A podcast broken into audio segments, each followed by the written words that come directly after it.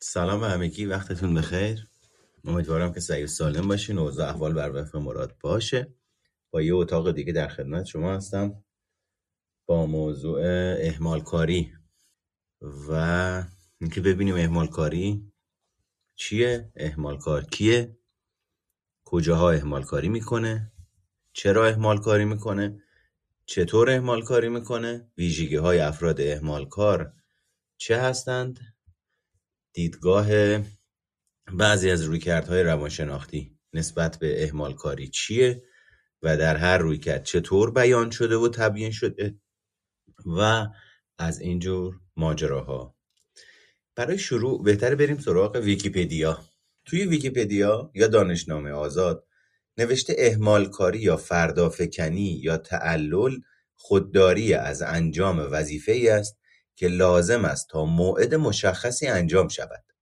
می‌توان از آن به عنوان به تأخیر انداختن از سر عادت یا آگاهانه نکته مهمیه شروع یا پایان کاری با علم به پیامدهای منفی این تأخیر نیز یاد کرد. کاری تجربه انسانی رایجی است که شامل به تأخیر انداختن امور روزانه یا حتی وظایف مهمی مثل حضور در یک قرار ملاقات ارائه یک گزارش کاری یا تکلیف دانشگاهی یا حل و فصل یک مشکل استرسزا با شریک زندگی است. پس تا اینجا تعریف کاری میشه در واقع فردافکنی. خیلی تعریف جالبیه. یا تعلل. پس در نتیجه فردی که اهمال کاری می‌کنه به اصطلاح می‌دونه باید چه کاری رو انجام بده و با آگاهی از انجام دادن اون کار تفره میره. همینجا ما باید در این ماجرا رو ببندیم که آقا من نمی‌دونم چرا اهمال کاری می‌کنم. نمی‌دونم ماجرا چیه. اتفاقا اون کسی که اهمال کاری می‌کنه بهتر از بقیه می‌دونه چرا داره این کار رو انجام میده. پس در نتیجه فردی که میاد میگه نمی‌دونم چرا دارم این کار انجام میدم به احتمال زیاد دوباره می‌خواد این شرایط رو با گفتن نمی‌دونم و بهانه جویی و تفره رفتن همون موقعیت روانشناختی رو برای خودش به اصطلاح حفظ بکنه و توی اون موقعیت بمونه. پس در نتیجه اهمال کاری یعنی به تعویق انداختن، کنار گذاشتن، با تأخیر انجام دادن یا تفره رفتنه. و در واقع در طول تاریخ پیشینه بلند بالایی داره اهمال کاری که برمیگرده به روم باستان. در حقیقت ریشه این ماجرا. ما خیلی نمی‌خوایم بریم سراغ پیشینش و تاریخچه من تاریخچش من ترجیح میدم اول قبل از اینی که بریم سراغ ببخشید ویژگی ها و جزئیات اهمال کاری یه سری بزنیم به اینی که ببینیم دیدگاه های مختلف راجع به اهمال کاری چه گفتند و به چه شکلی می‌تونیم انجامش بدیم. روشش رو به اصطلاح نمیگیم اگرم بگیم به شما کمکی نمی‌کنه. خاطر اینه که من وقتی می‌خوام یک زخمی رو ترمیم بکنم که در تخصص خودم نیست باید بلند شم برم پیش اورژانس که این سوزنشو ورداره نخ کنه بعد زخم منو بخیه کنه بتادین بزنه پانسمان کنه. در نتیجه اینی که شما راهشو بدونید خب اینجوری تو کلاب هاست از پشت مایک این باز دوباره خودش یه جای کار میلنگه. به خاطر همینه که من اینجا تلاش می‌کنم ذهن شما رو نسبت به اهمال کاری آگاه بکنم. قصدم این نیست که اینجا به شما راهکار بدم و اساسا درستم نیست راهکار دادن. یعنی در هیته کاری مشاور راهکار دادن عموما معنایی نداره به صورت حرفه‌ای و استاندارد اگر بخوایم حسابش بکنیم. که حالا شاید براتون پیش بیاد که اصلا اگر به من راهکار نمیدین چرا من باید بلنشم برم پیش روانشناس که اون در واقع توضیحات خودش رو داره. اما بحث رو دور نشیم ازش بریم سراغ اصل ماجرا. دیدگاه مکتب رفتارگرایی که دیگه وقتی صحبت از رفتارگرایی میشه می‌دونیم داریم راجع به فردی به نام اسکینر صحبت می‌کنیم که به اصطلاح اسکینر باورش این بوده که افراد اهمالکار بابت اهمالکاری تنبیه نشدن توی دوران زندگیشون. یعنی یه زمانی داشتن می‌دونستن باید چی کار بکنن اون کارا رو انجام ندادن از موعد مقرر گذشته هزینه و عواقبی به خودشون و به دیگران زندگیشون تحمیل کردن اما این براشون عواقبی نداشته. تم اصطلاحا تنبیهی نداشته. محدودیتی براشون اعمال نشده. هزینه بهشون اعمال نشده. به خاطر همین توی همون وضعیت اهمال کاری بدون اینکه هیچ عواقبی براشون داشته باشه بزرگ شدن. پس امروز هم دارن در تداوم همون چیزی که از دیروز زندگیشون زندگی کردن ادامه میدن. و حالا از طرفی در واقع بابت اهمال کاری تنبیه نشدن. از همین روی که اهمال کاری براشون خوشایندتر از انجام فعالیت های اصلیه و اهمال کاری به یک رفتار ثابت تبدیل شده تو زندگیشون. به یک سبک زندگی تبدیل شده توی زندگیشون. و در شرایطی که افراد بابت اهمال کاری تنبیه شدند مثل مثلا عدم مطالعه برای امتحان و گرفتن نمره بد و مواجهه با والدین عصبی یا تشویق نشدن مثل مطالعه برای امتحان و دوباره گرفتن نمره خوب و مواجهه با والدین خوشحال در واقع نظریه رفتارگرایی از این زاویه توی بیان کردن اهمال کاری عاجزه. پس در نتیجه این بعد از این ماجرا میریم سراغ رویکردهای شناختی که ببینیم رویکردهای شناختی چی میگن راجع به اهمال کاری در حقیقت طبق رویکردهای شناختی این باورها افکار نگرشها و سایر عوامل و جزئیات شناختی هستند که در ایجاد و تداوم اهمال کاری دخیلند و علاوه بر بود رفتاری بعد شناختی هم در کنار اومدن با اهمال کاری رو دخیل می‌دونن. پس در نتیجه اگه بخوایم خیلی ساده راجع به صحبت بکنیم من و شما با نوع صحبتی که با خودمون می‌کنیم با توجه به سبک فکری که داریم با توجه به نگرشی که نسبت به موضوعات مختلف در حوزه های مختلف زندگیمون داریم و به صورت کلی جمعبندیش مدلی که خودمون رو توجیه می‌کنیم باعث میشه اهمال کاری کنیم. نه حالا دیر نمیشه. حالا وقت هست. حالا از شنبه. حالا اگه اینا انجام ندم اتفاق خاصی نمیفته این همه کار انجام دادیم. حالا اینم انجام ندیم. می‌خواد چی بشه؟ اتفاق خاصی نمیافته. یعنی یه نوع سیستم خودتوجیهگری افراطی در واقع باعث میشه این اتفاق بیفته. اما رویکرد بعدی رویکرد شناختی رفتاریه. یعنی به اصطلاح افرادی مثل بندورا که میان رویکردهای شناختی و رفتاری رو با هم دیگه تلفیق می‌کنن مثل CBT رفتار درمانی شناختی. طبق این رویکردها بچه این نکته مهمیه ها. ببین یعنی شما نگاه کن ببین توی دوتا رویکرد قبلی راجب باور و افکار و بعد توی رویکرد شناختی بود باور و افکار. توی رویکرد رفتارگرایی هم راجب act داره صحبت می‌کنه نه اون رویکرد ACT.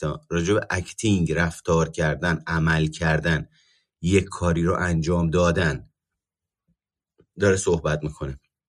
و توی این دوتا ببین عموما وقتی می‌خونیم و می‌بینیم راجع به احساس ها صحبت نمی‌کنه. یعنی انگار غافل موندن از این ماجرا. انگار باز دوباره فقط صرفا یک نگاه تعمیم یافته به یک بعد از شخصیت رو می‌بینیم توی اون روی کردها اما توی رویکرد شناختی رفتاری اولین نکته بش... اولین نکته که بهش اشاره می‌کنه جالبه. ببین ترس های غیر منطقی یک انتقاد از خود یعنی اومده سر اصل ماجرا. روش های سرزنشگری روش های خود تحقیرگری روش های خود تخریبگری روی اهمال کاری اثر داره پس در نتیجه میشه این نتیجه رو گرفت. کاری مکانیزم دفاعی هست بابت کاهش احساسات ناخوشایندی که من و شما در مدیریت کردنش و, بر و برای تسلط یافتن بهش ضعیف عمل می‌کنیم. چه ربطی داره؟ چجوری بیانش می‌کنیم؟ به این شکل. من مثال می‌زنم. فرض بکن یه آدمی قراره بره از پایان نامش دفاع کنه. فرض بکنید یه آدمی می‌خواد بره از پایان نامش دفاع بکنه. یا باید پایان نامش رو بنویسه. از اونجایی که این فرد ترس از قضاوت دیگران داره. از اونجایی که این فرد ترس از مورد ارزیابی شدن داره. از اونجایی که این فرد ببین پشت ترس از قضاوت دیگران چیه؟ دیگران من رو قضاوت می‌کنن یا میپذیرنم یا ردم می‌کنن. یعنی یا من رو در خودشون راه میدن یا راه نمیدن. ترد میشم رد میشم. پس یه یه پله که بیایم عقبتر بخوایم ببینیم ریشه یه ترس از قضاوت چیه؟ من موقع که مورد قضاوت قرار می‌گیرم یا رد میشم یا نادرست راجبم قضاوت می‌کنن و تصور می‌کنن یا هر چیز دیگه ای پس نگاه کن ببین چقدر روی کرده شناختی رفتاری. عمیق اومده راجع به این موضوع صحبت کرده. یعنی اومده شناخت و رفتار و هیجان رو کنار هم دیگه دیده اومده رابطه بین اینا رو با هم دیگه تبیین می‌کنه. اون وقت میگه اهمال کاران به خاطر عدم اطمینان از توانایی انجام تکالیف به اهمال کاری روی میآورند. چه کسایی عدم اطمینان دارن بابت اینی که تکالیفشون رو انجام بدن؟ قاعدتا یکی از جوابهایی که به ذهنمون متبادر میشه افرادیه که نسبت به اعتماد به نفس خودشون شک و تردید دارن. افرادی که عزت نفس و حرمت نفس شکننده ای دارن. پس در نتیجه می‌بینیم اینجا پای شک و تردید هم میاد وسط. پای اعتماد به نفس هم میاد وسط.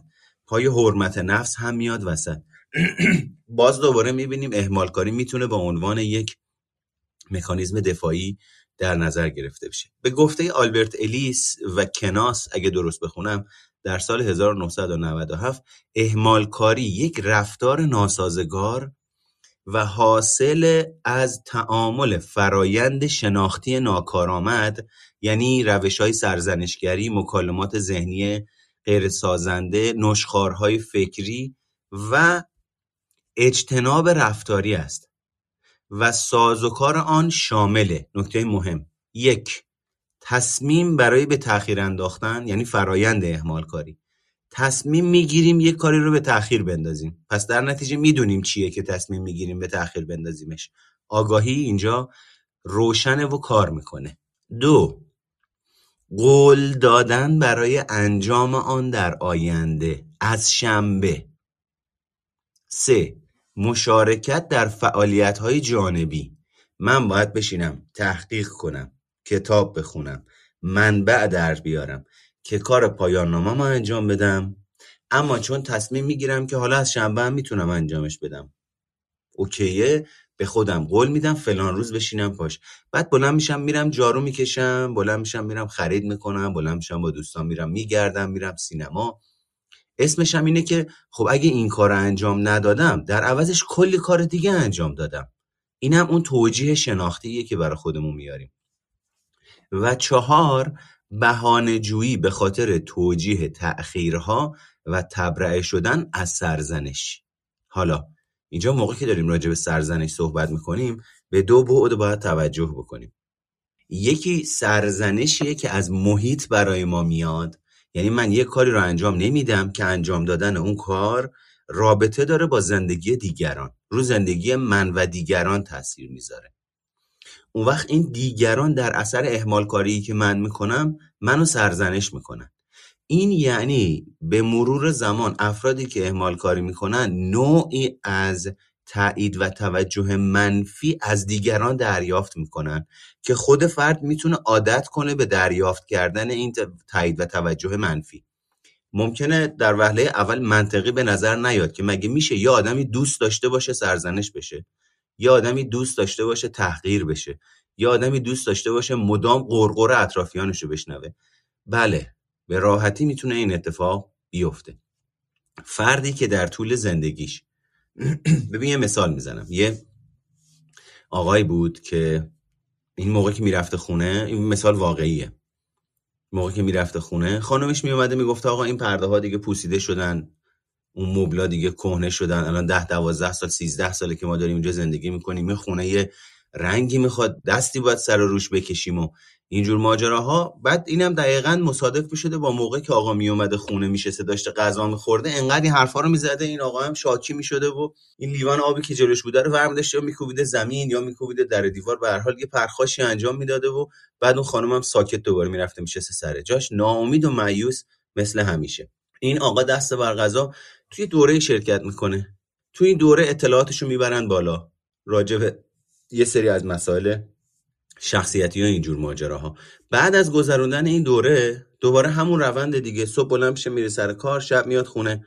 بعد از این دوره برای بار اول که دوباره اون خانم بعد از یه مدتی که می‌بینه نمیشه تو این شرایط زندگی کرد بلند میشه میره میگه این پرده ها وضعیتش اینجوریه. اون آقا به خاطر اینکه تحت تاثیر اون در واقع شناخت ها و تکنیک های اون دوره بوده برمیگرده نگاه می‌کنه می‌بینه راست میگه. اینا خیلی در واقع پاره پوره شده.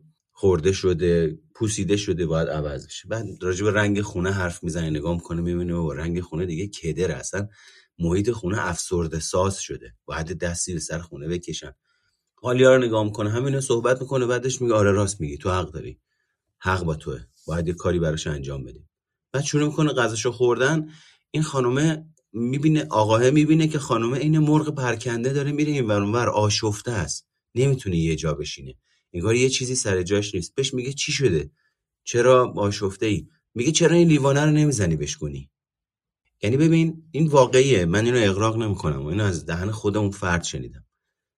که ما عادت می‌کنیم به یک ویژگی به یک رفتار ناخوشایند. عادت کردن یعنی چی؟ اینجا منظورمون از دوست داشتن قابل پیش بینی بودن رفتار اطرافیانه. یعنی اونجا دیگه من اون چون طرف میاد تحقیر می‌کنه سرزنش می‌کنه من دیگه می‌دونم که الان اگه باش حرف بزنم نهایتش اینه که می‌خواد یه داد و بیدادی بکنه تموم شه بره. منم حداقل حرفمو زدم. در سطح روانشناختی اون فرد عادت کرده به اون منطقه امن عادتی به اون منطقه امن رفتاری. یعنی براش قابل پیش بینیه اون امنیت درست ناخوشاینده. اما چون قابل پیش بینیه تکرار پذیری رو سطحش رو می‌بره بالا به یک نوعی.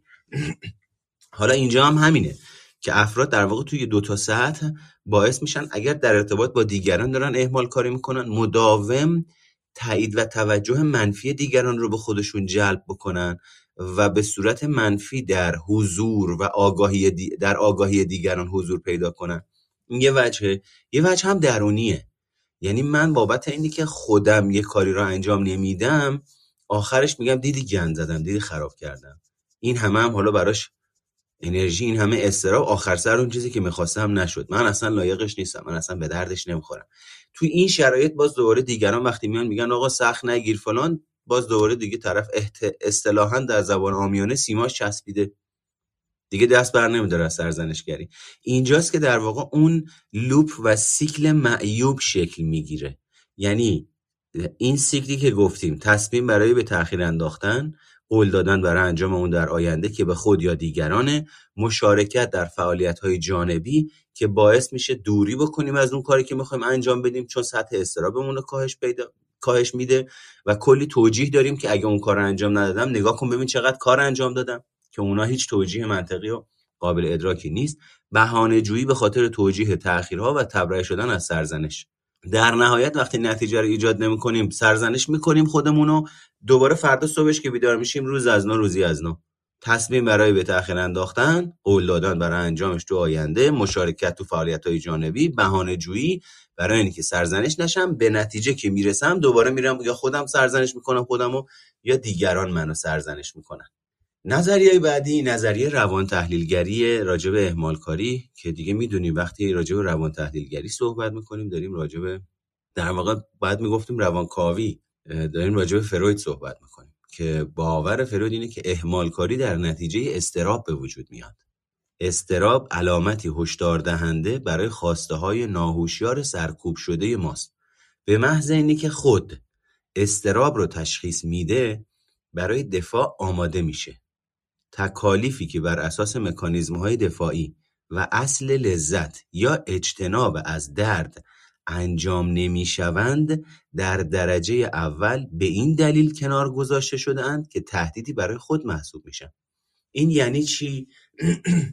یعنی من باید یه تکلیفی رو مثل همین دفاع از پایان انجام بدم. زمانی که می‌خوام برم تو موقعیت واقعا موقعیت فیزیکی در معرض قضاوت دیگران قرار بگیرم بشینم مطالب رو بخونم و ازشون سر در نیارم سطح استراب من افزایش پیدا می‌کنه. وقتی سطح استراب من افزایش پیدا می‌کنه این افزایش پیدا کردن سطح استراب عامل خطری در نظر گرفته میشه که خود رو می‌خواد از کار بندازه. خود یه بخشی از من و شماست که مسئول ارتباط بین واقعیت ارتباط بین تکانه های شخصیتی و ارتباط بین سیستم های ارزشمندیه. استراب خود رو از کار میندازه و اصطلاحا فرد در سطوح بالا وقتی استراب زیاد باشه می‌تونه دچار فروپاشی من بشه. یعنی می‌زنه تو سر کله خودش اینجا و رو از دست میده حالا چه کنیم؟ همه چیز رو تعمیم یافته می‌بینه اگزجره می‌بینه ترسناک می‌بینه فاجعه بار می‌بینه. تمرکزش از روی تواناییاش برداشته میشه خودش رو مظلوم شرایط می‌دونه عجیب و غریب. رفتارهای آنی و تکانشی بدون فکر و ناپخته انجام میده و وضعیت اسفناکی می‌گیره فرد که بهش میگن دچار فروپاشی من میشه. در نتیجه این خود ما استراب رو تهدید حساب می‌کنه. یا عوامل و تکلیف هایی که یا موقعیت ها و رویدادهایی که در واقعیت وجود دارن و استراب من و شما رو می‌برن بالا اونها رو عامل خطر می‌شناسه. به خاطر همین به خاطر اینی که استراب رو کاهش بده از اون عوامل خطر دوری یا اجتناب می‌کنه. و اینجاست که در واقع روی کرده روان تحلیلگری میاد میگه استراب که خیلی هم به نظر میاد درست میگه. اما سوال بعدی آیا اهمال کاری همون تنبلیه؟ در واقع توی بعضی از ها میان اهمال کاری و تنبلی رو بینشون تمایز قائل میشن. یعنی اینجوری هم نگاهش می‌کنن. میگن فرد تنبل نسبت به انجام دادن کارها بیمیله. به خاطر همین استرابی هم تجربه نمی‌کنه. تنبل اوکیه. انجام نمیدم. قبول نشدم نشدم. چیکار کنم؟ همین زندگی. در حالی که فرد کار غالبا با مشغول شدن به سایر امور از انجام تکالیف اصلی تفره میره. پس تفاوتش توی سبک مقابله ایشونه یعنی فرد تنبل هیچ مشکلی نداره با تنبلیش. اما فرد کار علاوه بر اینی که کاری رو که باید انجام بده به خاطر استرابش و به خاطر دلایل شناختیش انجام نمیده تازه میاد یه سیستم دفاعی رم را میندازه که خودش رو توجیه بکنه که اگه این کار انجام ندادم در عوضش شش تا کار دیگه انجام دادم. به شش نفر دیگه کمک کردم. مشغول بودم. جای دیگه درگیر بودم. نتونستم بهش برسم. آخ آخ ببخشید. دیگه این سری دیگه بهش رسیدگی می‌کنم. اما به صورت کلی دو نوع اهمال کاری داریم. یکی اهمال کاری رفتاری و یکی اهمال کاری در تصمیم گیری در واقع اکثر افراد زمانی که واژه اهمال کاری رو میشنون به یاد فرار کردن از وظایف محول شده. کارهای روزمره یا تکالیف درسی میفتن یه آدمی رو تصور کنین که داره تلویزیون تماشا می‌کنه یا چرت می‌زنه و از انجام کاری که باید انجام بده اجتناب می‌کنه. این نوع تأخیر که فرار از انجام وظایف کاری رفتاریه. هنگامی که مثلا چه می‌دونم ماشینتون رو می‌خواین تمیز بکنید باید تمیز بکنید و اصطلاحا اون رو به واسطه اینی که من دارم مثلا به مشق بچه ها می‌رسم یا هزار تا کار دیگه انجام میدم ولی نمیرم اون ماشین رو تمیز بکنم دارم کاری رفتاری می‌کنم. کاری در تصمیم گیری چه شکلیه؟ نوع دیگه ای از کاریه که با استراب و نگرانی رابطه داره. من اینجا خیلی راجع به نگرانی صحبت کردم. و غالبا از نظر پنهان میمونه. کاری در تصمیم گیری هم گفته میشه که بسیار آسیب زننده است. کاری در تصمیم گیری زمانیه که تصمیم گیری رو عقب میندازین تردید داشتن هنگام خرید لباس قاب موبایل کفش. تردید داشتن راجع به اینی که اصلا برین خرید یا نرین خرید. یخچال خالیه تردید دارم. برم نرم. حالا الان بازن. باز نیستن. اگه رفتیم اینجوری شد چی؟ اگه رفتیم بسته بودن چی؟ اگه رفتیم گرون بود چی؟ اگه رفتیم رامون ندادن چی؟ بعد شروع می‌کنیم توجیه بافتن. و اصطلاحا حالا رنگ زرد بزنم یا رنگ قرمز بخرم. اگه رنگ زرد خریدم تا برسم خونه دیدم دوستش ندارم چی کار کنم؟ حالا کی حوصله داره برگرده؟ می‌گیره اصلا؟ پس می‌گیره ازمون؟ اگه پس نگرفت چی کار کنم خب چی کفر شده؟ سی هزار تومن بی ارزش یه دلار. دادی بابت یه قاب گوشی مثلا که سی هزار تومن دیگه حکم فوشو داره دیگه. هیچی. میذاریش گوشه خونه هر از چنگایی با رنگ زردی که ازش حال نمی‌کنی. استفاده می‌کنی. اما بچه ها ده تا ویژگی افراد اهمال کار افراد اهمال کار مدام در حال بررسی شبکه های اجتماعی و ایمیلشون هستن. یعنی به یک نوعی وقتی این حجم اهمال کاری در وجودشون میره بالا یه نوعی از وسواس checking رو پیدا می‌کنن. از تلگرام میاد تو اینستاگرام از اینستاگرام میره تو واتساپ از واتساپ میره توی Clubhouse از Clubhouse میره توی WeChat از WeChat میره ایمیلش رو چک می‌کنه. بعد میره ایمیلش رو نگاه می‌کنه می‌بینی اجازه نمیده ایمیلش پر بشه. به محض اینی که اون نقطه قرمز میاد بالا نشون میده براش ایمیل اومده میره چکش می‌کنه. اگه به دردش بخوره استفاده می‌کنه به دردش نخوره پاکش می‌کنه. یعنی اجازه نمیده لیستش بلند بالا بشه. این خودش یه سیکلیه که میافته توش. و به یک نوعی می‌تونیم بگیم اعتیاد به اینترنته. افراد اهمالکار همواره با این اعتیاد دست به گریبانن. و توی اغلب موارد هم دیگه هیچ محتوای جدیدی برای بررسی شدن وجود نداره ها.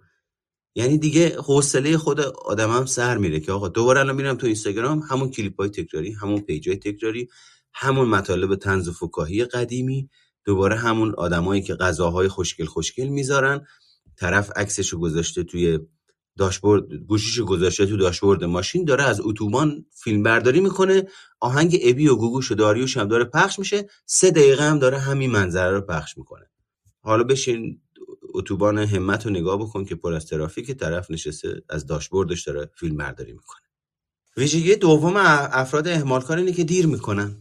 سر موقع نیستند. یعنی ببین من یه دوستی داشتم که اون موقع من نمی‌دونستم چرا این اتفاق براش میفته ولی الان کاملا واقفم مثلا ما یه زمانی رو با همدیگه فیکس می‌کردیم که با همدیگه بریم مثلا چهار ولی عصری کافه بشیم. زمانی که هماهنگ می‌کردیم همدیگه رو ببینیم ساعت 6 عصر بود. من که ساعت 6 عصر مثلا ده دقیقه به 6 می‌رسیدم سر قرار. این دوست من ساعت 6 تازه بلند می‌شد لباساشو بپوشه. یعنی بدون اقراق تقریبا تمام دفعاتی که با این فرد قرار داشتم این همیشه چهل دقیقه چهل و پنج دقیقه دیرتر میومد که من در نهایت یه مکانیزمی رو یاد گرفته بودم که ازش استفاده می‌کردم. اگه می‌خواستم مثلا ببینمش ساعت 6 قرار میذاشتیم من ساعت هفت می‌رفتم سر قرار. تازه بعضا هنوز نیومده بود سر ساعت هفت ده دقیقه رو بیام طول می‌کشید. و اصطلاحا افراد اهمالکار دیر می‌کنن و به این شکل. شروع کردن برای افراد اهمال کار سخته بچه ها اینی که بخواد استارت یه کاری رو بزنه براش سخته. چرا؟ خاطر اینی که مدام ذهنش درگیره. اگر جزو دسته های معمولا این برای اون دسته هاییه که شک و تردید دارم. برم نرم شروع کنم. اگه شروع کردم نشد چی؟ اگه رفتم مثلا اگه اینجا یه دونه اتاق تو کلاب ها زدم چهار نفر بیشتر نشستن چی؟ که دوباره تهش ترس از پذیرفته نشدنه ترس از زایه شدنه ترس از قضاوت دیگرانه. پس ولش کن نه. بذار یه موقعی این کارو بکنم که مطمئن باشم مثلا وقتی اتاق می‌زنم 60 نفر آدم بیان بشینم پای صحبتم. یا یه جوکی رو تعریف نکنم توی جمع. چرا؟ چون ممکنه خوب نباشه. یعنی مدام اینا دارن با خودشون تو سرشون حرف می‌زنن. مدام دارن قضاوت می‌کنن پر از خطای شناختی هم. پس در نتیجه آغاز کار برای این افراد اهمال کار دشواره و به سختی یه کاری رو شروع می‌کنن. اما ماجرا این شکلی اگه شروع کنن دیگه ول نمی‌کنن. از اون میرن تو کمالگرایی. دیگه شورشو در میارن از اون و ماجرا اینه که این افراد نباید در مورد کل پروژهشون فکر کنن. یعنی راه یکی از توصیه هایی که میشه بهشون کرد اینه که انقدر راجع به این موضوع فکر نکن. اگه مسئله ایه که نه به خودت آسیب می‌زنه نه به دیگران آسیب می‌زنه انجامش بده. هی از A تا Z ماجرا رو نشخوار می‌کنن. مرور می‌کنن. overthinking دارن. بس دیگه. این overthinking بس اگه کاری که می‌خوای انجامش بدی okay ه. با درصد قابل قبولی می‌تونی به نتیجه برسونیش ولش کن. چقدر راجبش فکر می‌کنی؟ بسه. قدم اولش رو انجام بده.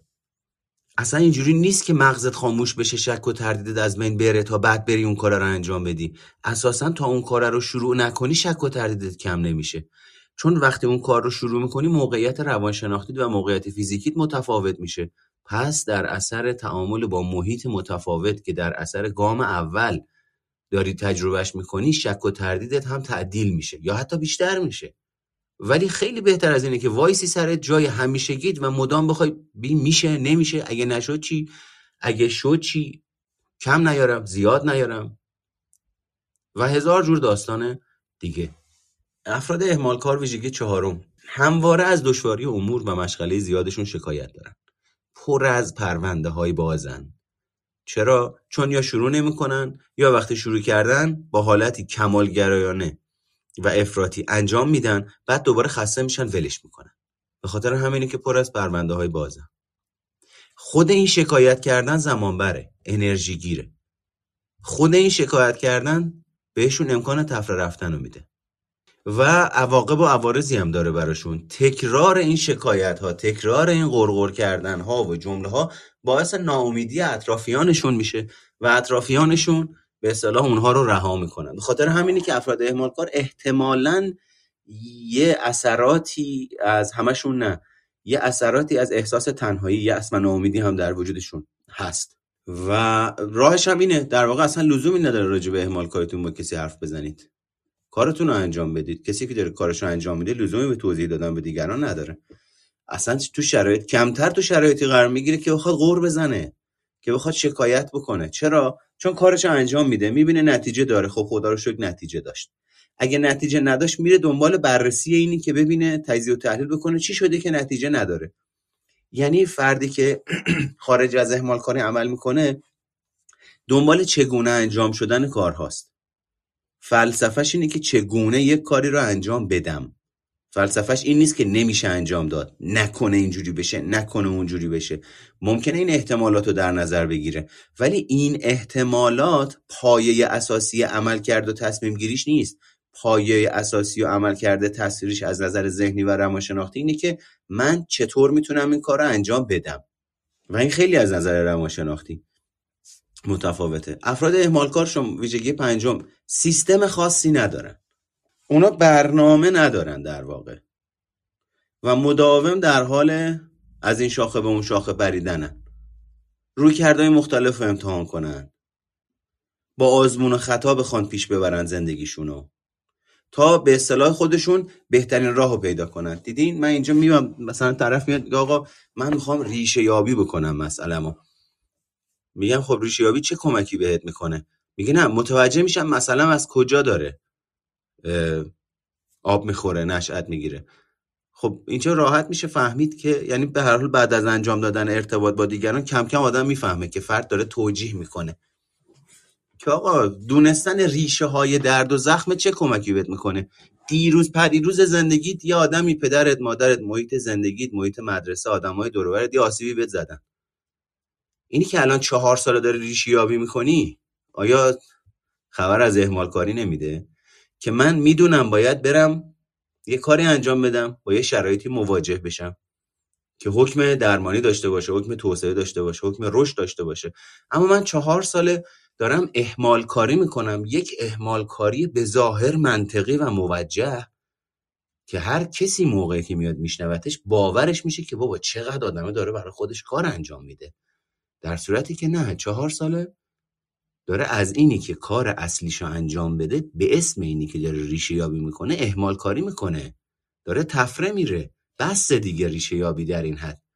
ریشه یابی به درد من روانشناس می‌خوره که بتونم در نهایت به فرد یه ادوایزی بکنم یه توصیه‌ای بکنم که سمت و جهتش متمرکز تر باشه. اما اونی که میفته تو تله ریشه یابی خود ریشه یابیش میشه یکی از اون مکانیزم هایی که این همه کار دارم انجام میدم. این همه کار دارم انجام میده بابت اینه که اون یه کار اصلی رو انجام نده.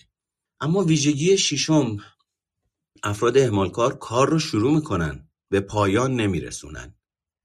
که اشاره کردم. یعنی در نهایت یه انگیزه برای شروع کار پیدا می‌کنن. تازه کمی هم کار رو پیش می‌برن ولی اگر تکمیر کار رو به تعویق بندازن چی میشه؟ خیالشون راحت میشه. چرا؟ چون اگر کاری که می‌خواد انجام بده چون ویژگی کمالگرایی از اونور داره فعالیت می‌کنه نتیجه ای که او فکر می‌کنه باید باشه نباشه به درد نمی‌خوره. ارزش نداره. فایده نداره. تو زمانی که من می‌خوام اگه تموم نشه دیگه این به درد نمی‌خوره که. دیگه کلا اخه. باید بندازتش دور. پس در نتیجه وقتی هم کلا به درد نمی‌خوره یعنی من این همه انرژی گذاشتم آخرش به درد نمی‌خوره. روش های سرزنشگری دوباره فعال میشه.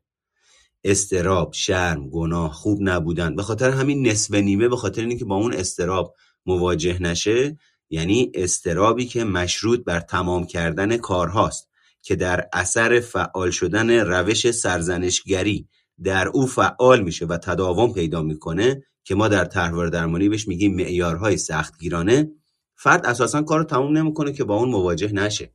چرا؟ چون عاجز از اینی که بتونه روش های سرزنشگریش رو خاموش کنه. یعنی ریشه ماجرا فعال میشه. اگه کسی بتونه یه کتابی هست به اسم صدای منتقد درونیت را خاموش کن که اسم زبان اصلی این کتاب اینه که صدای منتقد درونیت را خفه کن. و فرد چون اونجا ریشه این ماجرا رو حل و فصل نکرده در اثر تعامل با محیط این ویژگی ها در وجودش فعال میشن. ویژگی هفتم افراد اهمالکار اولویت بندی ندارن توی کارشون. خیلی ساده است دیگه اصلا توضیح نمی‌خواد افراد اهمالکار اولویت بندی ندارن. اگر قبلا توی اتاق شرکت کرده باشید من یه ویژگی رو مشخص می‌کنم و یه جدولی رو توضیح میدم که اهمیت و اولویت داره. یعنی چهار تا وضعیت توش به وجود میاد. کارهایی که اهمیت داره و اولویت داره سریعی ترین اولویت رو بهش بدین برای انجام دادن. کارهایی که اهمیت داره ولی اولویت نداره بذارینش تو اولویت دوم. کارهایی که اولویت داره و اهمیت الان یادم نیست دقیق بخوام بقیهش رو بهتون بگم توی اتاقای بعدی از روی جدول براتون توضیحش میدم. شماره هشتم. اهمال کارها مطالب زیادی در ذهن و فهرست کاری خودشون دارن. یعنی کلی کاری که می‌خوان انجام بدن کلی فتح و فتوحاتی که می‌خوان انجام بدن کلی کشف که می‌خوان انجام بدن با کلی آدمی که می‌خوان قرار ملاقات بذارن کلی ایده رو به اجرا در بیارن. اما ماجرا چیه؟ مداوم دارن به کارهای غیر ضروری و غیر مهم می‌رسن. یعنی چی؟ یعنی افرادی که عملکرد سازنده ندارن امور غیر ضروری بسیاری در فهرست کارشون دارن و همواره به اونا فکر می‌کنن. اونا این فهرست رو همه جا با خودشون می‌برن. این کار تمام عملکردشون رو در حین تمرکز روی یک فعالیت تحت تاثیر قرار میده. چرا؟ چون بخشی از انرژی روانی رو که باید خرج متمرکز شدن بشه بابت اینی که این لیست بیاد بالا توی حافظه میان مدت یا کوتاه مدت قرار بگیره در واقع مصرف می‌کنه. و ویژگی نهم افراد اهمالکار برای روزشون برنامه ریزی ندارن و شما این اشتباه بزرگ رو انجام ندین. پس هر شب قبل از خواب امور روز بعدتون رو یادداشت کنید. خیلی مهمه. خیلی تکنیک ساده ایه انقدر گفته شده اصلا دیگه بی اهمیت انگاشته میشه. اما کاغذ و قلم یه تخت وایت بورد کوچیک بگیرین. توی اتاقتون توی خونتون داشته باشین. کاراتون رو برنامه ریزی کنید. وسایلی که باید بخرید رو اون تو بنویسید. ایده هایی که به ذهنتون می‌رسه ایده خامش رو روی تخت وایت بورد ثبت بکنید. این باعث میشه که این مدام توی آگاهیتون نیاد. بعد به خاطر اینکه توجه و اهمیت و اولویت بندی رو بلد نیستیم دوباره از آگاهیمون میره تو ناخودآگاهمون. معلوم نیست کی فعال شه. وقتی میاریمش رو کاغذ یا رو تخته دیگه نمی‌تونه در بره از جلو چشممون. مگه اینکه خودمون خواسته خود خواسته پاکش کنیم. و ویژگی دهم افراد اهمالکار غالبا فراموشکار هستن فراموش می‌کنن. یعنی چی؟ یعنی چون کار رو به آینده موکول می‌کنن به چند دقیقه بعد واگذار می‌کنن احتمال فراموشیشون زیاده. دیدین؟ بلند میشه میره تو اتاق بعد دور خودش میچرخه. میگه چی شده؟ میگه نمی‌دونم اومدم اونجا یه کاری کنم یادم رفتم هرچی فکر می‌کنم یادم نمیاد. این نشون دهنده از اون زنجیره اهمال کاری داره که پشت هم پشت هم شروع می‌کنه فعالیت کردن. یه جایی یه کدوم از این زنجیرها گم میشه. بعد اون وقت دیگه واویلا کفر میشه. تا موقعی که پیداش نکنه با حالتی کمالگرایانه دست از سر اون ماجرا ور نمیداره. اما یه دسته بندی هم دارن افراد اهمال کار که این هم می‌تونه ذهن شما را روشن کنه. این شکلی تبیینش می‌کنن. افراد اهمالکار کمالگرا. این دست از افراد اهمالکار کمالگرا توجه زیادی به جزئیات امور دارن. اینا با کمال احترام وقتی میرن ببین اینجوریه یک نقطه سفید رو یک نقطه سیاه رو توی کاغذ سفید می‌بینن. من خیلی از افراد به مراجعه می‌کنن که در حقیقت فرد خود فرد اهمال کار گله و شکایت نداره. کسایی که دارن باش زندگی می‌کنن گله و شکایت دارن. میگه آقا ما هر موقع میریم دستشویی برمیگردیم اعضای خونه اون فردی که این ویژگی رو داره باید بیاد به من گیر بده که چرا اینقدر سی و اس توی دستشویی زیاده. یعنی مثلا یه آقایی که موهای تنش زیادن خب موهای تنم میریزه. بعد اون وقت کف دستشویی کاشی سفیده. و اون فردی که میره دستشویی مداوم اینها چشمشو به خودش جذب می‌کنه. ببین یعنی می‌خوام به شما بگم ببین کجای زندگی داره چه اثری می‌ذاره چه جوری توجه افراد رو به خودش جلب می‌کنه. یعنی توی ریزترین و اصلا ممکنه به ذهن کسی نرسه توی دستشویی به این چیزا توجه بکنه. ولی برای این افراد کاملا برانگیختگی ایجاد می‌کنه.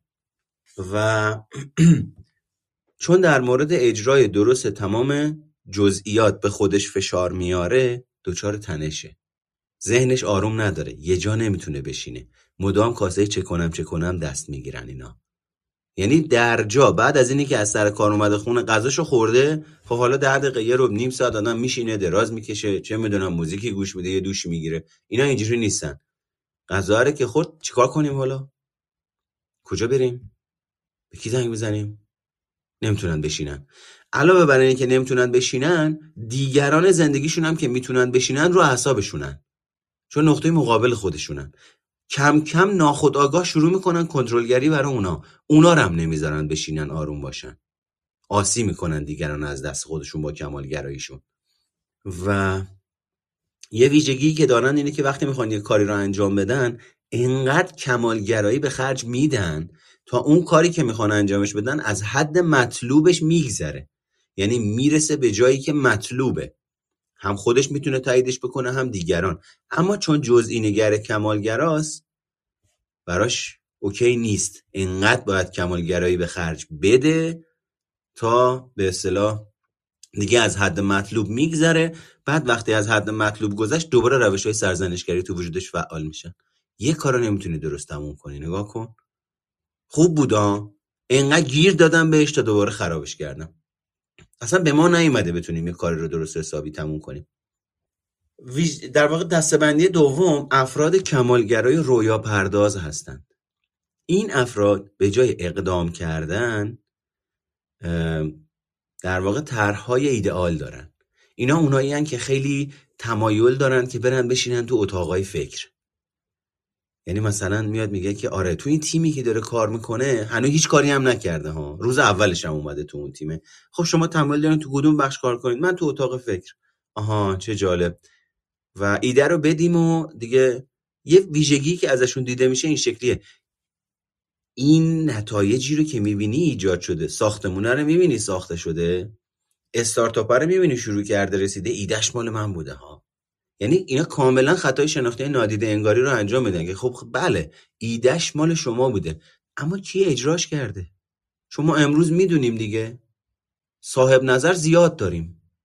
اصلا عموما افراد نشستن دارن نظاره می‌کنن. دارن نگاه می‌کنن.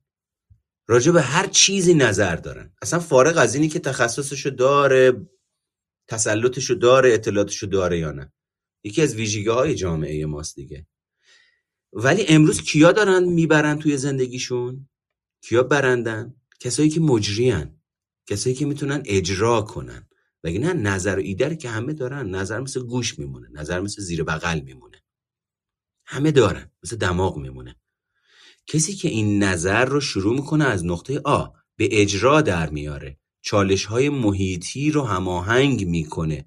حل و فصل می‌کنه. کمش رو زیاد می‌کنه. زیادش رو کم می‌کنه. موانع راه رو برطرف می‌کنه تا از نقطه آ به یه نقطه جدیدی می‌رسه یا آب و هوای جدیدی رو تجربه می‌کنه. اون مجریه. اما عموما این افراد چون تو رویا پردازی خودشون هستند در واقع فکر می‌کنن که چون من ایده رو دادم نگاه کن ببین دیگه ته ماجراست. باید همه توجه ها به من باشه. البته که اونا بسیار خلاقن. ولی ماجرا اینه که تکمیل یک تکلیف براشون دشواره. و این خودش باعث محدودیت در بکارگیری این افراد میشه. هم محدودیت در اینی که توی اون تیم در واقع بتونن فعالتر عمل بکنن موقعیت و جایگاه بهتری به دست به این تیم می‌تونه خانواده باشه لزوما کار نیستم این تیم می‌تونه یه تیمی باشه که با همدیگه رفتی مسافرن. نگاه می‌کنی می‌بینی دست به ظرفا نمی‌زنه. ولی مدام داره ایده میده راجع به در دیوار. این اینجوری کن اون چوبه رو اونجوری بذار اینو کج بذار اونو سا... اینجوری سیخ نزن اونجوری سیخ بزن زودتر میپزه. خب بابا تو اگه نظر داری بلند شو خودت دست بزن ببینیم. نه یهویی می‌بینیم این حرف رو بهش می‌زنی بحث عوض میشه. یهویی حالش گرفته میشه. بابا حالا من نگاه کن یه چیزی گفتم تو داستان درست نکنی ول نمی‌کنی و انگار اصلا آگاهی هم یه ترتیبی نسبت به آگاه شدن به این شرایط هم مقاومت دارن. این افراد باید رویا پردازی بی انتهاشون رو کنار بذارن. ببین نمیگیم رویا پردازی نکنن و چون خلاقیت ارتباط به نظر من ارتباط داره با تصویرسازی ذهنی با تصویر دیدن. یعنی شما نگاه کن ببین افراد هنری اونایی که تصاویر ذهنی و رویا پردازی دارن آثار قابل توجه خلق می‌کنن. اما ماجرا این شکلیه بچه ها فردی که در تصاویر ذهنی غرق میشه کم کم رابطهشو با واقعیت از دست میده. کسی که تو رویا پردازی غرق میشه کم کم رابطهشو با واقعیت از دست میده. و خب خوب نیست این سالم نیست این کار نمی‌کنه.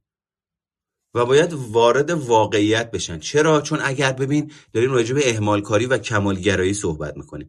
یعنی وقتی میگیم اهمال کاری روی دیگه سکه کمالگراییه یعنی وقتی میگیم تو اهمال کاری فرد رویا پردازی می‌کنه این فرد اگر بتونه میزان اهمال کاری و کمالگراییش رو نرمال بکنه از جنبه منفی در بیاره میشه یک آدمی که ایده میده و می‌تونه به اجرا در بیاره. این یعنی آدم قویه. یعنی دور خودش گیر کرده. از چرخه های معیوب ذهنی خودش اگر بشه این آدم رو در آورد یه کولاکی به پا می‌کنه که یه آدم دیگه تو ده سال باید به پا کنه. این آدم سه ساله به پا می‌کنه اون کولاک اما دور خودش گیر کرده داره میچرخه. اهمالکار اجتنابگر اوایدر. این افراد از انجام اموری که به نظرشون قادر به مدیریتش نیستن میترسن و به خاطر ترس از قضاوت دیگران در مورد اشتباهاتشون تکالیفشون رو کنار می‌ذارن. پس یکی از ویژگی های اساسی فرد اهمالکار اجتنابگر اینه که از قضاوت دیگران میترسه. و این باید تو اولویت باشه که مسئلهش رو حل و فصل بکنه. شاید برای این افراد بررسی شبکه های اجتماعی وسوسه کننده باشه. چون ویژگی خوبیه برای اینه که اجتناب بکنیم. و اما خب هواشی داره دیگه. وقت تلف می‌کنه انرژی روانی رو هدر میده. و به اصطلاح راه اصلی کلیش چگونگیش راجع صحبت نمی‌کنم. راه اصلی کلیش اینه که این افراد باید مواجه بشن با چیزی که ازش میترسن. منتها نه با حالتی صفر و صد. و دسته چهارم افراد اهمالکار بحران ساز چیکار می‌کنن اینا؟ این افراد کار رو به دقیقه 90 میسپارن. دقیقه 90 هم. اینا هم آدمای قوی یعنی.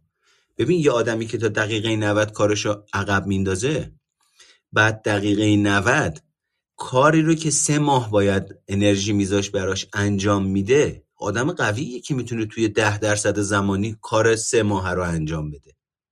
فقط مسئله دوباره اون مسئله هیجانیه و استرابه ها یعنی تو اون استرابه رو تو ده درصد آخر سر پس میده. تکلیفش رو اگر با احساسات و هیجاناتش و چرخهای معیوبش مشخص بکنه خیلی تو زندگیش میفته جلو. خیلی زودم به دست میاره. یعنی ببین این آدما از چرخه از دور خود چرخیدن اگر بیان بیرون تو سه ماه نتیجه ای رو ایجاد می‌کنن. این نتیجه برای هر کسی یه معنایی داره. مالی درسی عاطفی نمی‌دونم هر چی.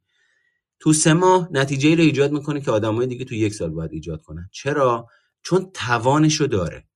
ببین آدمی که توی ده درصد زمانی صد درصد تو ده درصد کار سه ماه انجام میده خب دیگه اصلا حرفی باقی نمیمونه. و به یه نوعی هم اعتیاد دارن به مصرف آدرنالین. چرا؟ چون مثالش این شکلیه. افرادی هستن که تو بازار ایران زیاد دیده میشن که می‌بینیم طرف میاد سر کار چک داره سر صبح. یهویی مثلا می‌بینید 300 میلیون تومان برای امروز چک داره. چقدر تو حسابشه؟ دو میلیون تومن از این پنج تومن دستی می‌گیره. زنگ می‌زنه خالش 50 تومن همسایش 60 تومن دستی می‌گیره. 5 تومن 3 تومن 4 تومن خورد خود همه اینا رو جمع می‌کنه. دقیقه 101 چک و پاس می‌کنه. یعنی بانک براش چک و نگه میداره حتی. دیگه چون میشناسنش این آدمه دقیقه 101 102 چک و پاس می‌کنه. بعد من این رو دیدم از نزدیک. خب چی کار می‌کنن؟ موقعی که چکشون رو پاس می‌کنن اون اون آدمی که من دیدم اینجوری بود. اصلا این شده بود ویژگی رفتاریش. چکشو که پاس می‌کرد از در بانک میومد بیرون یه نخ سیگار روشن می‌کرد سینهشو رو ستبر می‌کرد می‌داد بالا. فول سرشار از آدرنالین به خاطر اینکه یه کاری رو کرده بود که خیلی کار پیچیده و سنگینیه سیگاره رو می‌کشید با افتخار می‌گفت امروز 300 میلیون تومن چک باز کردم. صبح دو میلیون بیشتر تو حسابم نبود. و دیگه موضوع رویا پردازی اون آدم توی اون روز با بقیه همکاراش این بود که راجع به پاس کردن این 300 میلیون و جزئیاتش با اونها صحبت بکنه. اما ماجرا اینه که فشاری که این آدم تجربه می‌کنه بابت این این کارا رو انجام بده فشار زیادی. به خاطر همینه که این افراد اگر یاد بگیرن اولویت بندی بکنن مدیریت بکنن. مدیریت چی؟ مدیریت منظم نظم رو پیدا بکنن. این نظم چیه؟ این نظم نظم هیجانیه در وهله اول بچه ها نظم اینی که جعبه ها رو کنار هم دیگه منظم بچینیم جارو بکشیم اینا نیستم اول نظم روانشناختیه. یعنی متوجه بشه از کجاها داره از خودش کتک می‌خوره و بهشون کمک می‌کنه. اما دستبندی پنجم اهمال کارهای پرمشغله. این نوع از اهمال کارها بسیار ایرادگیر هستند. این دسته از این دسته از افراد از اونجایی که امور زیادی هرچند بیارزش برای انجام دادن دارن در اولویت بندی تکالیفشون با مشکل مواجهن. یعنی شما نگاه می‌کنید ببینید ویژگی ثابت افرادی که اهمال کاری دارن اولویت بندی و و اهمیت بندیه اینی که بتونن تشخیص بدن اهمیت یک کار چیه اولویتش چیه. متاسفانه افرادی که خطای شناختی صفر و صد یکی از غالبترین آسیب‌های زندگیشونه اساسا تو اولویت بندی مسائل رو نگاه نمی‌کنن. یا این یا آن ماجرا رو نگاه می‌کنن. یعنی مکانیزم اولویت بندیشون صفر و یک کار می‌کنه. دو سه وجود نداره. چاری وجود نداره. پنجی وجود نداره. یا کامل انجامش میدم یا کلا به درد نمی‌خوره. یا اونجایی که من میگم میریم یا کلا هیچ جا نمیریم. یعنی اینا تو دو تا حالت بیشتر محدود نیستن و این مصیبته. و ما امروز می‌دونیم جامعه ایرانی توش سطح تفکر دو قطبی بسیار بالاست. و خیلی از ماها سیستم روانشناختیمون با اون مکانیزم صفر و صد داره کار می‌کنه. به خاطر همینه که سطح کمالگرایی افراطی و سطح اهمالکاری افراطی هم در جامعه ما زیاد به چشم می‌خوره. و این افراد اهمالکاران پرمشغله در انتخاب بهترین کار در واقع مشکل دارن و اتخاذ تصمیم ها رو به تعویق میندازن دوباره اینا شک و تردید تو وجودشون در واقع بیداد می‌کنه که باید اینا اولویتشون رو مشخص بکنن. اما یه دستبندی دیگه هم هست که در واقع من فقط تیتروار بهتون میگم. اهمال کاری عمومی. این نوع از اهمال کاری رو می‌تونیم اختلال در اجرای تکالیف روزانه ناتوانی در سازماندهی زمان و مدیریت خود تعریف کرد. ویژگی دوم اهمال کاری در تصمیم گیری. کاری علاوه بر ناتوانی در انجام امور شامل ناتوانی در تصمیم گیری هم میشه. این نوع از کاری با عملکرد بسیار پایین در تصمیم گیری آشفتگی هیجانی و اهمالکاری در تصمیمات غیر ضروریه شخصی که قادر به اتخاذ تصمیم‌هایی به موقع نیست عملکرد ضعیفی داره و زمانش رو تا حد زیادی تلف می‌کنه و موقعیت‌ها رو از دست میده. چون مدام تو شک و تردید بگم نگم انجام بدم انجام ندم زنگ بزنم زنگ نزنم سرمایه گذاری بکنم سرمایه گذاری نکنم بخونم نخونم بشورم بپوشم نپوشم مدام توی ایناست به خاطر این موقعیت ها همینجوری هی میاد میره. بعد آخر سر احساس ناکامی دست از سرش بر نمیداره. سرزنش دست از سرش بر نمیداره. اهمالکاری روان رنجورانه یا نوروتیک؟ که به الگوی مهم توجه کنید که به الگوی دائمی تعلل در تصمیمات مهم زندگی و کوتاهی در انجام وظایف و تعهدات در بخش‌های مختلف آن از جمله کار، ازدواج، روابط اجتماعی، تفریح و سرگرمی و اینجور چیزها اشاره داره که اجت... اهمالکاران اجتنابگر در این دسته قرار می‌گیرن. اهمالکاری وسواسگونه. می‌بینید همونایی که الان با هم دیگه تا حالا صحبت کردیم ماهی از ابعاد دیگه ای داره مورد بررسی قرار می‌گیره.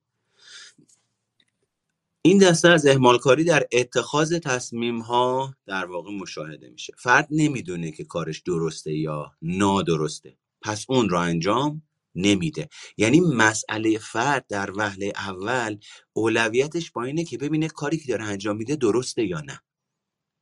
ببین صفر و صده درست هست درست نیست. در صورتی که من کی می‌تونم بفهمم یه غذای خوشمزه هست یا خوشمزه نیست؟ موقعی که اون غذا رو بخورم. موقعی که اون کار رو انجام بدم. به خاطر همینی که دوباره شک و تردید تو وجود این دسته از افرادم وجود داره که ما می‌بینیم. تو افراد وسواسی شک و تردید بسیار بستم در رو نبستم. گاز چی؟ اومدم بالا در ماشین رو قفل کردم. خداحافظی کردم با فلانی اومدم. یادم نمیاد. مدام شک و تردید دست از سرشون بر نمیداره. اهمالکاری تحصیلی. نوعی گرایش غالب برای به تعویق انداختن فعالیت های تحصیلی که همواره با استراب همراهه. پای ثابت اهمالکاری و کمالگرایی استراب نمونه بارز اون هم به تعویق انداختن مطالعه تا شب امتحانه که ما امروز می‌بینیم سطح مطالعه در جامعه ایرانی روزی سه دقیقه است که دو دقیقهش هم بابت خوندن تابلوهای در و دیوار و اتوبان صرف میشه و خرج میشه. که استراب یکی از این ماجراهاست. یه سری مفاهیم هم هست که مرتبط با اهمال کاری. استراب که زیاد راجع صحبت کردیم. که آقا تصمیم گیری رو به تاخیر میندازم چون هر موقع می‌خوام برم سراغ تصمیم گیری سطح استراب در وجودم میاد بالا. به خاطر همین این افراد یه جوری عمل می‌کنن با با روش های مختلف عمل می‌کنن. بعضیا هستن از اینی که تصمیم گیری بکنن تفره میرن. بعضی هستن برعکسن. می‌دونه باید تصمیم گیری کنه. میگه به خاطر اینی که زودتر از شر احساسات ناخوشایند تصمیم گیری خلاص بشم زودتر تصمیم می‌گیرم. به خاطر این تکانشی تصمیم می‌گیرن آنی تصمیم می‌گیرن. یعنی بدون تعمل و بدون فکر تصمیم می‌گیرن. مثل آدمی که ببین می‌خواد از یک بلندی بپره به اون سمت بلندی. این چون از این بلندی میترسه میگه من سریع بعضیا نمیپرن. بعضیا میگن سریع بپریم برسیم اونور تموم شه. از این موقعیت خطرناک و ترس برانگیز دور بشیم. به خاطر همین حساب و کتاب نمی‌کنن. دو دو تا چهار تا نمی‌کنن. همین جوری میپره. و چون حساب و کتاب نکرده دو دو تا چهار تا نکرده خیلی بی حساب کتاب میشه. خیلی آسیب زنندگیش میاد بالا. خیلی ریسکش میره بالا. به خاطر اینه که این ماجرا دیده میشه در وجود افراد. یکی دیگه از این در واقع چی بود سرفصلمون؟ آها مفاهیم مرتبط با اهمال کاریه تردید در مورد توانمندی خوده که ما در قالب عدم عزت نفس عدم اعتماد به نفس و وفور میبینیمش. که در واقع فرد راجع به اینی که من می‌تونم یک کاری رو انجام بدم یا ندم شک و تردید داره که خیلی برمیگرده به خطاهای شناختی. خطاهای شناختی چیکار می‌کنن؟ خطاهای شناختی ادراک من و شما رو نسبت به واقعیت تعریف می‌کنن یعنی مثلا شما فرض بکن یه شلنگی گوشه اتاقه وقتی دچار مثال می‌زنن دچار خطای شناختی میشن افراد اون شلنگه رو مار می‌بینن. یعنی در واقعیت یک شلنگ وجود داره. اما ادراک من توی مغزم توسط چشمم که حسمه تبدیل میشه به یک مار. پس واکنش روانشناختی من میشه ترس و گریز. اون وقت اینو وردارین بیارین یه جایی که یه آدمی یه حرفی می‌زنه به شما. یه آدمی یه شاخه گل می‌خره برای شما. برای چی واسه من گل خریده؟ حتما می‌خواد ازم سوء استفاده کنه. پس در نتیجه من باید جلوی سوء استفاده رو بگیرم. حالا اینی که توی اون بیرون توی اون واقعیت واقعا فرد گل رو خریده که می‌خواد ازش سو استفاده بکنه هیچ شواهد تایید کننده بابتش نداره ها. صرفا به خاطر مکالمات ذهنی خودش و ادراک تحریف شده خودش دست به رفتار می‌زنه که ما اصطلاحا بهش میگیم دفاع می‌کنه صد می‌زنه ضد نفوذ میشه اعتماد پذیریش کم میشه. ویژگی بعدی ترس از شکسته. همین اتاق قبلی راجع به ترس از شکست و ترس از موفقیت صحبت کردم که تو تلگرام وایسش هست. توصیه می‌کنم حتما گوش بدید. این زیلین که بالای سر من بهتون دسترسی میده. دو تا ویژگی بعدی ترس از شکست ترس از موفقیت. و تصور بر اینه که ترس از شکست یکی از علل اهمالکاریه و پژوهش ها هم این ارتباط رو تایید می‌کنن. نگرانی از نتیجه کارها مانعی برای شکوفایی بسیاری از استعدادها و به موقع انجام شدن اموره. در حقیقت افراد به دلیل انتظارات بسیار بالایی که از خودشون دارن از شکست میترسن و به راحتی اجازه میدن که ترس بر اونها غالب بشه. چنین ترسهایی این افراد را از رسیدن به آرزوهاشون باز میداره. از طرفی ترس از موفقیت. اگرچه باورش سخته اما بسیاری از اوقات ترس از موفقیت که باعث در واقع اهمال کاری میشه. رها کردن کارها شکست عمدی در کارها راه فراری برای رهایی از توجه و توقع بالای دیگرانی که ناگزیر همراه با موفقیت شما پدید میاد. اهمالکاری در افرادی که به شایستگی خودشون ایمان ندارن شکلی از خود ویرانگری محسوب میشه. و اهمالکاری در واقع کمالگرایی یکی از ابعاد دیگه که من معمولا راجع بهش صحبت کردم. اهمالکاری و کمالگرایی کنار هم دیگه مکانیزم هایی هستند. بابت اینی که من و شما عقده حقارتمون و احساس ناخوشایند برخواسته از عقده حقارتمون که برای هر کسی یه معنایی داره. یه کسی من ارزشمند نیستم رو تجربه می‌کنه یه کسی من لایق نیستم رو تجربه می‌کنه یه کسی من خواستنی و دوست داشتنی نیستم رو تجربه می‌کنه. یه کسی من ترد شدنی هستم رو تجربه می‌کنه. یه کسی من لایق سرزنش هستم رو تجربه می‌کنه. یه کسی من شکست خورده هستم رو تجربه می‌کنه. و اهمال کاری و کمالگرایی اینجا به عنوان دو مکانیزم در روی یک سکه به کار گرفته میشن. تا این احساسات ناخوشایند برخواسته از من نیستم ها. من هستم ها. شکست خورده هستم. ارزش من نیستم. ترد کردن ترد شدنی هستم رو در واقع بفرستیم بره سراغ ناخودآگاهمون و از حوزه آگاهیمون خارج بشه. به خاطر همینه که این مسائل اینجوری به کار گرفته میشن. و ببینیم دیگه چی داریم. بچه ریشه های اهمال کاری در احساسات، ترس ها، امیدها، خاطرات و رویاها و تردیدهامون در واقع قدم برمیدارن. افراد اهمالکار برای اجتناب از احساسات ناخوشایند از اهمالکاری و کمالگرایی استفاده می‌کنن. اون زمانی که با احساساتتون مواجه نمیشید در مورد آینده تردید می‌کنید. ممکنه بگید نه من با احساساتم مواجه میشم. من میگم با کدوم احساساتت مواجه میشی؟ و با کدومش مواجه نمیشی. حواست باشه توجه تو معطوف نکنی به احساساتی که به باهاشون مواجه میشی به خاطر اینه که اون احساساتی که باشون مواجه نمیشی از حوزه آگاهیت خارج بکنی. و یک چیز دیگه هم بود که می‌خواستم به شما بگم. آها افراد اعمالکار دقیقا چه ویژگی هایی دارن؟ یک اعتماد به نفس پایین. دو رفتارهای واکنشی و تکانشی و آنی بدون فکر. سه عزت نفس پایین. چهار رنجور بودن و عصبی بودن. رنجور بودن و عصبی بودن یعنی چی؟ یعنی نسبت به کوچکترین انتقادی واکنش نشون میدن. حساسیت دارن. چرا؟ چون اون باور من خوب نیستم من ارزشمند نیستم رو در وجودشون فعال می‌کنه و با آگاهیشون میاره. به خاطر همین صدهای محکمی می‌زنن مکانیزم های جدی روانشناختی رو فعال می‌کنن که اون ویژگی اون باور مرکزی در وجودشون فعال نشه که حالا این صد زدن ها می‌تونه در رابطه با دنیای درون روانشناختی باشه یا محیط باشه. یعنی محیط اون باور رو فعال کنه یا اینی که خود فرد بره سراغ اون باور. و این هم از این. ببینیم دیگه چی داریم. وقتمون رو با اهمال کاری از دست میدیم. شانس زندگیمون رو از دست میدیم. به اهدافمون نمی‌رسیم. شغلمون رو از دست میدیم. ممکنه بدیم. عزت نفسمون مداوم پایین و پایین تر میاد. اعتماد به نفسمون پایین و پایین تر میاد. تصمیماتمون تحت تاثیر اهمال کاری قرار می‌گیره و تصمیمات آنی و هیجانی انجام میدیم که جهتمندی های مختلف داره. یا زود میپریم یا نمیپریم یا دیر میپریم و اینا همش داستان و حاشیه درست می‌کنه. و در کل سلامت روحی و سلامت روانشناختیمون رو تحت تاثیر قرار میده. بسیار هم خوب. اینجا پادکست روانشناسی سایکوپاد بنده محمد مهرگان هستم.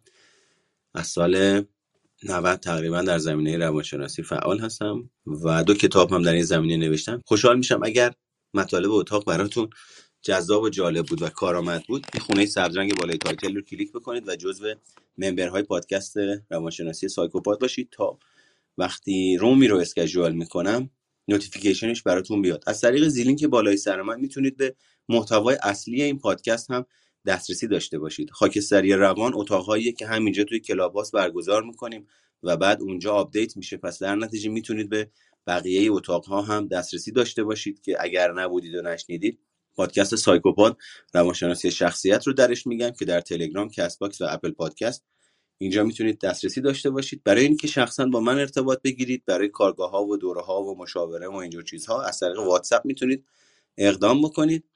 و یه نکته اینه که الان به خاطر اینه که ما رو تحریم کردن شما وقتی دسترسی یعنی میرید سراغ این لینک ها که ازشون استفاده بکنید به اصطلاح باید فیلتر شکنتون حتما روشن بشه تا براتون پخش بکنه.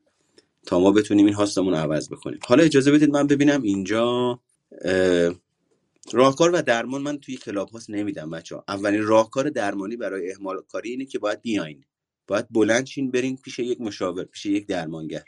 اولین توصیه درمانی اینه که بلند چین از منطقه امن عادتاتون بزنید بیرون. چون اهمال کاری این شکلیه. مثلا بنده خدا طرف به من پیام میده که وقت می‌گیره میاد برای اینکه واسه اهمال کاریش کار انجام بده. میگیم باشه.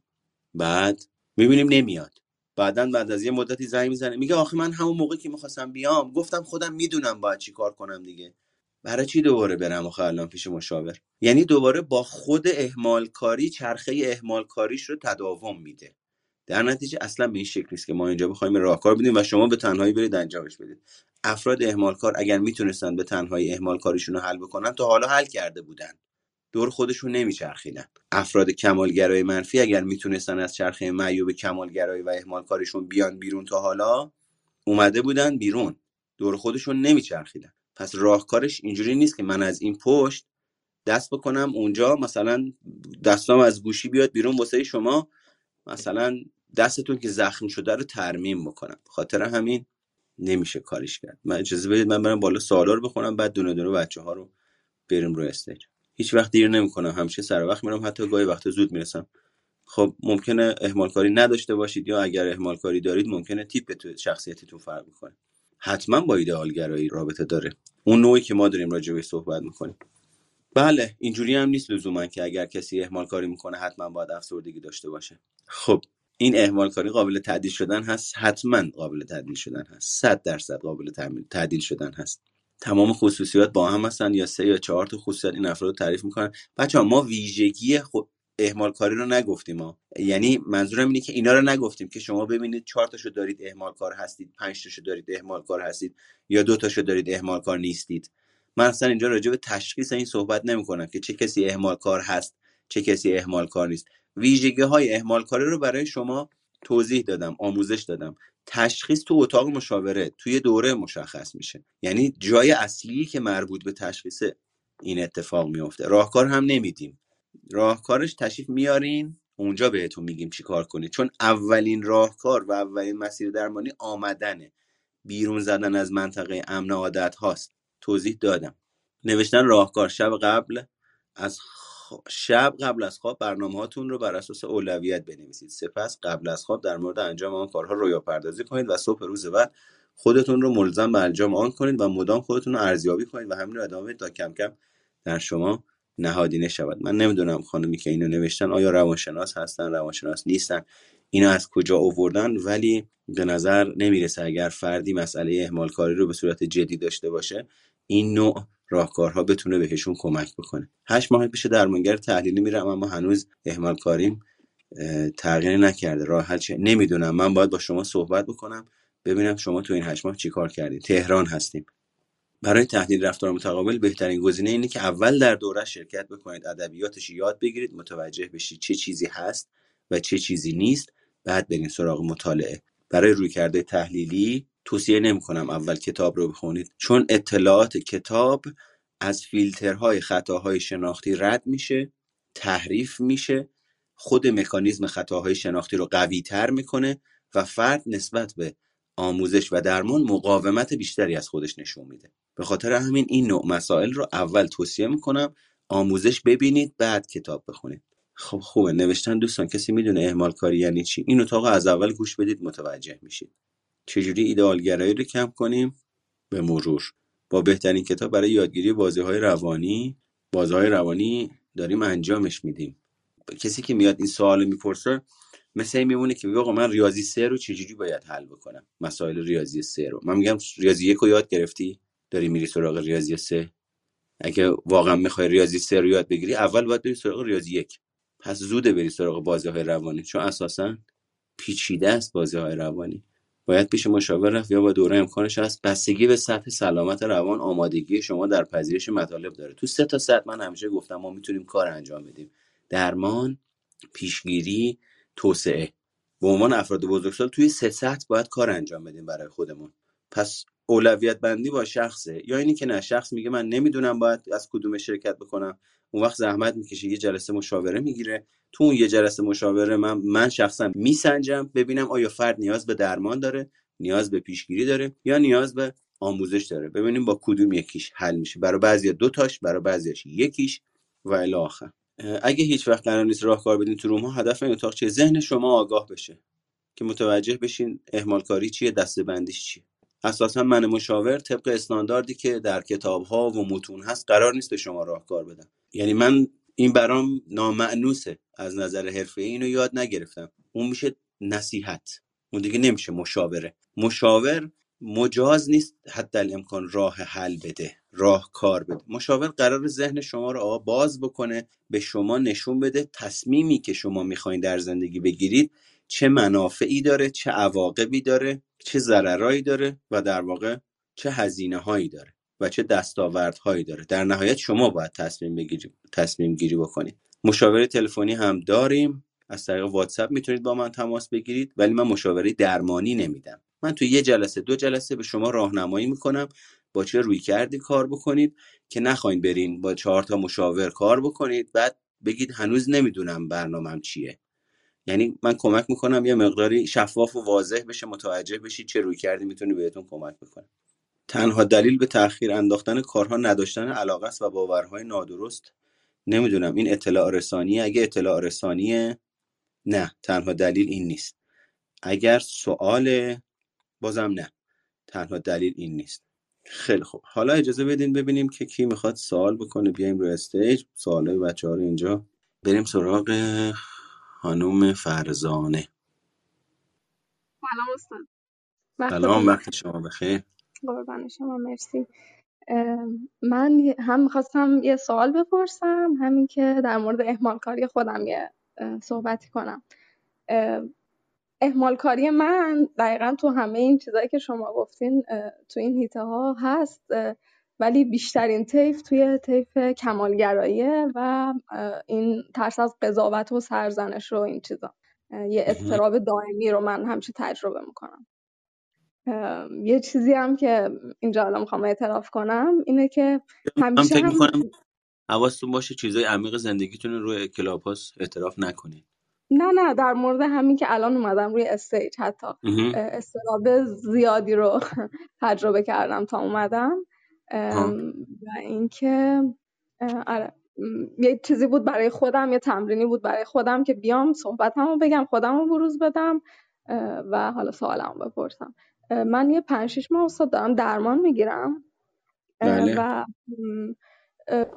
مطالعاتم تو زمینه روانشناسی زیاده. پادکست های شما رو دنبال می‌کنم. پادکست های دیگر رو می‌خونم. خیلی توی اینستاگرام سرچم زیاده. و این اطلاعات زیاد حس می‌کنم توی درمان منو یه کمی مقاوم کرده. می‌خوام ببینم این استدلالم درسته من این تو این مطالعات همون بذارم کنار توی روند درمانم. چیکار کنم؟ خواستم نظرش یه بار دیگه میشه تقریبا توی یه جمله سوالتون رو بپرسی اینکه من توی روند درمان آیا مطالعه اگه داشته باشم این آسیب زننده است مقاومت زای واقعا. ها متوجه شدم. شما الان با مشاور در ارتباطی آره به خاطر این زیاد بودن استراب و یه کمی من خودم فشار زیادی رو تحمل می‌کردم. با مشاور صحبت کردم جلسه آخر قرار شد که یه دو سه هفته استراحت کنم از فضای مشاوره دور باشم بعد دوباره برم سمتشون. تو این مدت فکر کردم خودم حس کردم که شاید این مطالعات زیادم یعنی اطلاعات زیاد حالا خیلی هم مطالعه نیست ولی اطلاعات زیادی که به مغز من وارد میشه مقاومت منو زیاد می‌کنه در مقابل فشاری که از جلسات می‌گیرم و زیاد می‌کنه. بله این که درسته.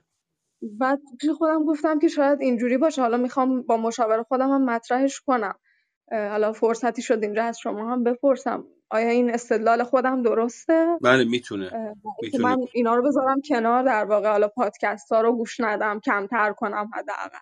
نه می‌تونه یه همچین اتفاقی رو رقم بزنه. اما من چون شما با مشاور دیگه در ارتباط هستید ترجیح میدم از خود ایشون بپرسین. آره از ایشون هم می‌پرسم. حالا فرصتی بود گفتم. آره. بیشتر برای محک زدن خودم بود و تجربه بیشتر استراب دهامتتون قابل تحسینه. ممنون. مرسی که وقت دید و منو شنیدید. سلامت نوشتن سلام یه سوال. شما فرمودین به چه درد می‌خوره دنبال ریشه مشکلات گشتن؟ اما مگه روی کرده طرحواره درمانی بر نمیگرده به گذشته و ریشه حل کردن مسائل با کمک خود مراجع؟ بله. طرحواره درمانی برمیگرده به دوران گذشته و نگاه می‌کنه. اما سوال یعنی در واقع شما خودتون جواب خودتون آخر این سوالتون دادین. برمیگرده به گذشته و ریشه حل کردن مسائل با کمک خود مراجع. یعنی من یه جایی مراجعه کردم با یه آدمی دارم کار می‌کنم و او داره به من در ریشه یابی کمک می‌کنه. اما افرادی که از مراجعه میان بیرون میفتن در تله ریشه یابی بابت اینه که چیزی رو که تو اتاق مشاوره بهشون گفتن باید تو زندگیشون انجام بدن به واسطه افتادن در تله ریشه یابی دیگه اونا انجام نمیدن اونا به مشکل می‌خورن. اونا دیگه براشون اصطلاحا این ماجرای ریشه یابی میشه تله. ریشیابی رو من مشاور کمک می‌کنم شما انجام بدی که در نهایت به یک تغییر رفتاری منجر بشه. اما زمانی که ریشیابی میشه مکانیزمی بابت اینی که من موقعیت وجودی روانشناختی خودم زمانی که این ماجرا به عنوان مکانیزم به کار گرفته میشه اون وقت دیگه ماجرا مشکل دار میشه.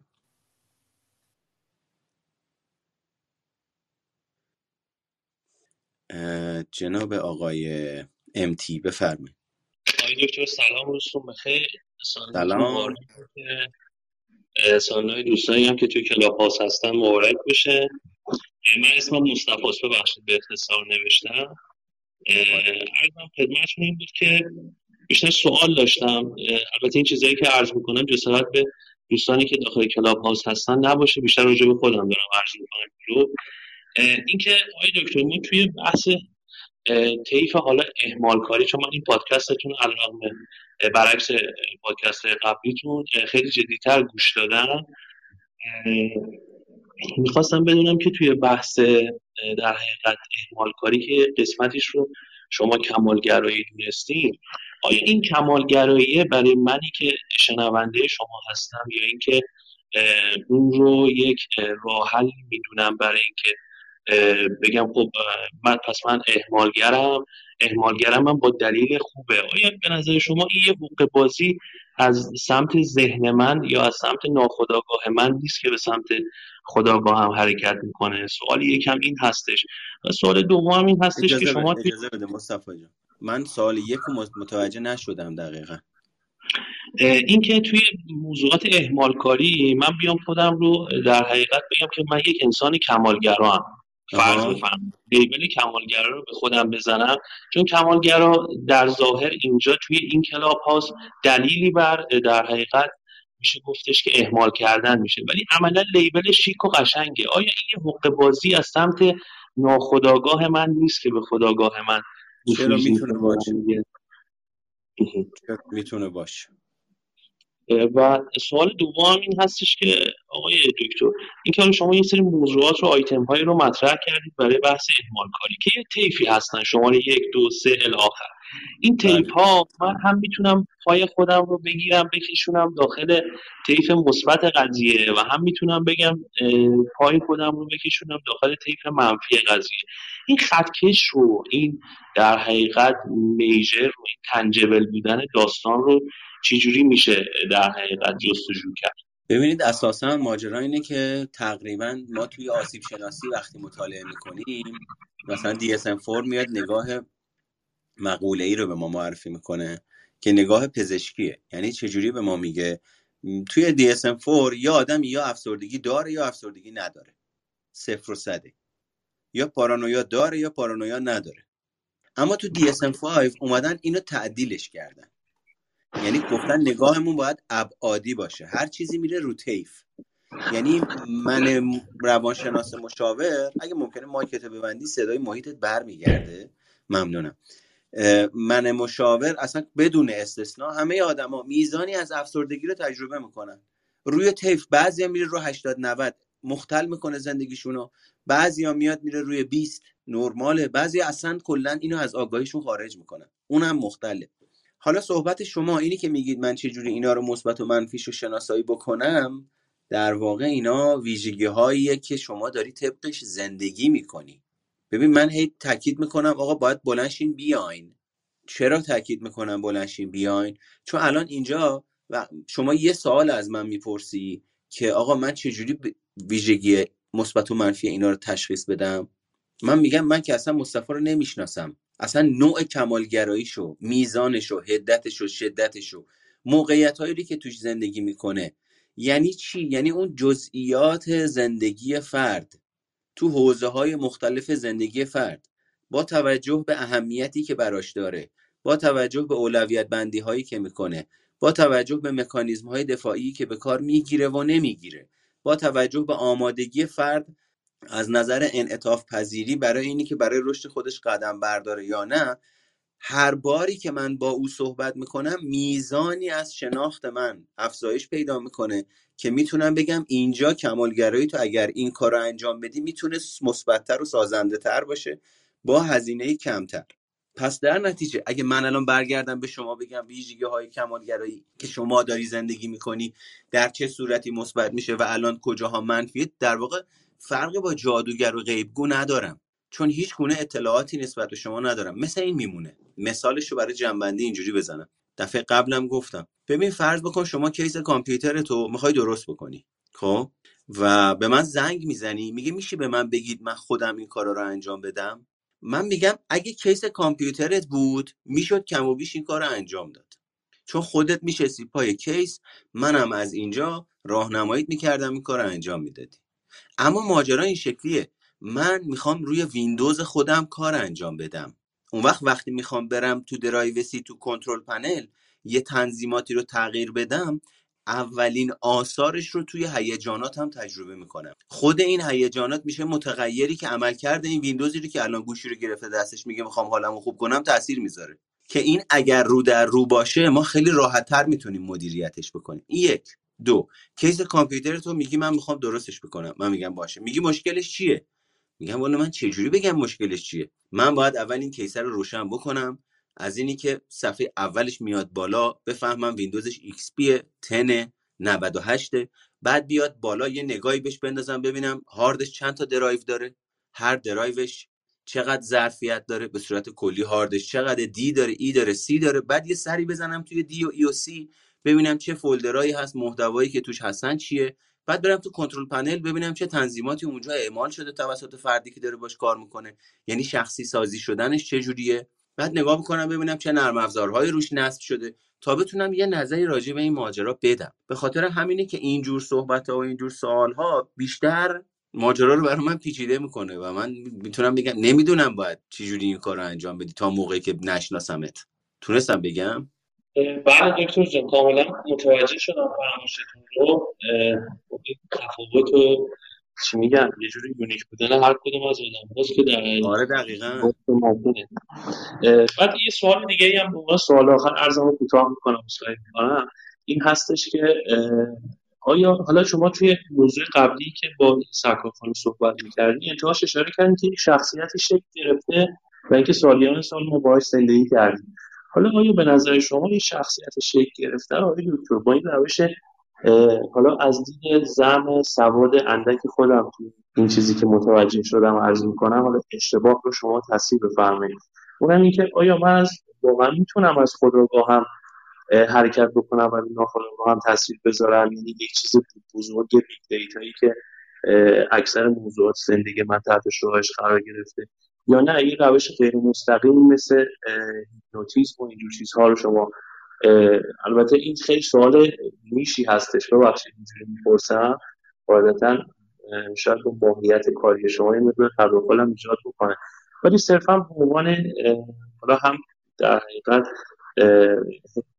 کسی که حرفه‌ای هست توی این فضا و همین که بتونی راهکار برادرانه داشته باشه ممنون میشم. این هم توضیح بدید.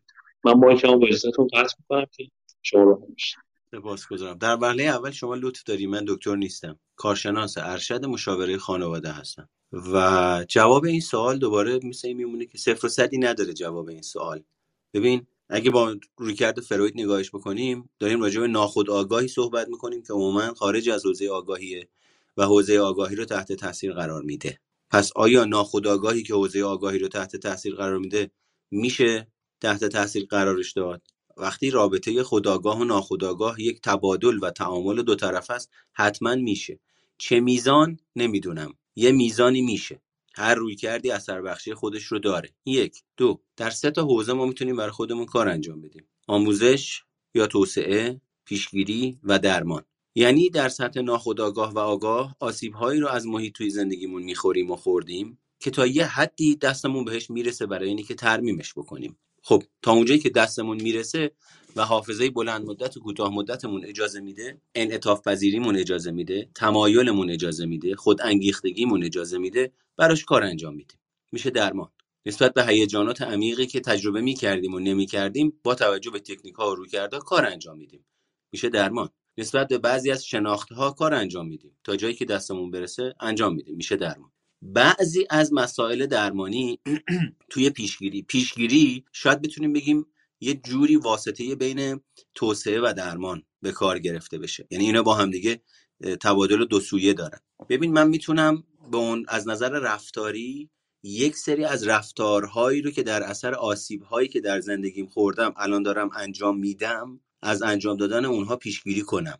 می‌تونم از قرار گرفتن در بعضی از محیط ها در ارتباط با بعضی از افرادی که رفتارهای آنی آسیب زننده دارن. اون موقعیت آسیب زننده است. می‌تونم از قرار گرفتن تو اون موقعیت پیشگیری کنم. اسم اینو می‌ذاریم درمان. برای توسعه شخصیتمون لازمه یه جاهایی نریم. باید از رفتن به اونجا پیشگیری بکنیم. میشه درمان. برای توسعه شخصیتمون لازمه یه سری کارهایی رو انجام بدیم که تا امروز انجام نمی‌دادیم. میشه توسعه. اون وقت وقتی می‌خوایم این کارا رو انجام بدیم در وهله اول مثل مها مثلا مهارت زبان مثال بزنم. روز اولی که میریم زبان بخونیم تته پته می‌کنیم. تاتی تاتی می‌کنیم. اون وقت میزان مهارتی که توی این ماجرا به دست میاریم خودش در میزان توسعه و به کارگیری و تسلطمون توی اون ماجرا تاثیر گذاره پس در نتیجه بله حتما تاثیر گذاره اما اینی که چقدر کجا کی چگونه یه فایلی هست من توی پیج اینستاگرامم آپلود کردم. برید نگاه بکنید. به راجع به استمرار صحبت می‌کنه. که میگه آقا مثالش هم اینه. شما الان بلند شو برو باشگاه. همین الان بلند شو برو باشگاه. تمرین کن برگرد بیا خونه. تاثیری می‌بینی توی بدنت؟ نه. یا دوباره بلند شو برو باشگاه. به جای اینکه 40 دقیقه ورزش بکنی امروز 9 ساعت بمون تو باشگاه ورزش کن. تأثیری می‌ذاره دوباره وقتی برمیگردی تو بدن تو خونه تو بدن می‌بینی. نه. جز اینه که فقط میزان آسیب رو ببری بالا. اما هر روز نیم ساعت برو باشگاه ورزش کن. من نمی‌دونم کی تاثیر می‌گیری ولی حتما تاثیر می‌گیری. چرا؟ چون استمراره که مشخص می‌کنه کی چه موقع و چگونه در کجا چه تغییری رو توی زندگی اعمال می‌کنی. این یه ماجرا. دو تغییری که شما دنبالش هستی چیه؟ آیا واقع بینانه است؟ چون خیلی از افراد میان توی اتاق مشاوره میان توی دوره میگه آقا یه چیزی به من بگو من بتونم این مسئله رو حل کنم. اینی که اون آدم اومده دنبال یه چیزی که بتونه اون مسئلهش رو حل بکنه از نظر من آسیب کلا کلا نباید اون کار رو انجام بده. اما با توجیه و به اسم اینی که شما مشاورید درس روانشناختی خوندید باید بتونید به من کمک بکنید. می‌خواد از تخصص توان و تسلط من استفاده بکنه تا اون چیزی که تو زندگی خودش خودش فکر می‌کنه درست و سازنده است پیش ببره. اما از نقطه نظر روانشناسی اون کار کاملا آسیب زننده است. مثل کی؟ مثلا مثل مادر شوهر یا مادر زنی که میاد اتاق مشاوره با مظلوم نمایی با قربانیگری و با هزار جور مکانیزم دیگه می‌خواد از مشاور تاییدیه بگیره که اون موقعیت روانشناختی خودش رو در رابطه با بچه هاش حفظ بکنه. یا می‌خواد از مباحث روانشناسی استفاده بکنه که کنترل بیمارگونه خودش رو روی افراد زندگیش بیشتر بکنه. یا می‌خواد بابت زندگی کردن الگوهای ناکارآمد وجودیش تاییدیه روانشناس رو داشته باشه یا میان توی اتاق مشاوره که فقط بگن ما مشاوره هم رفتیم و نشد که دیگه در اینی که یه کاری برای خودشون انجام بدن و ببندن.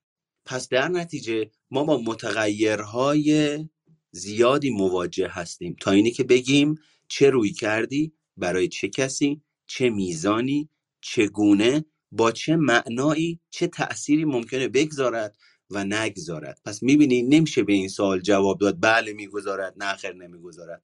متغیرهای متفاوتی وجود داره که باید اون شرایط اون موقعیت به شکل واقعی سنجیده بشه. یعنی یه جایی یه خانم یه جایی یه آقاه یه جای خانم سی سالشه یه جای خانم دوازده سالشه.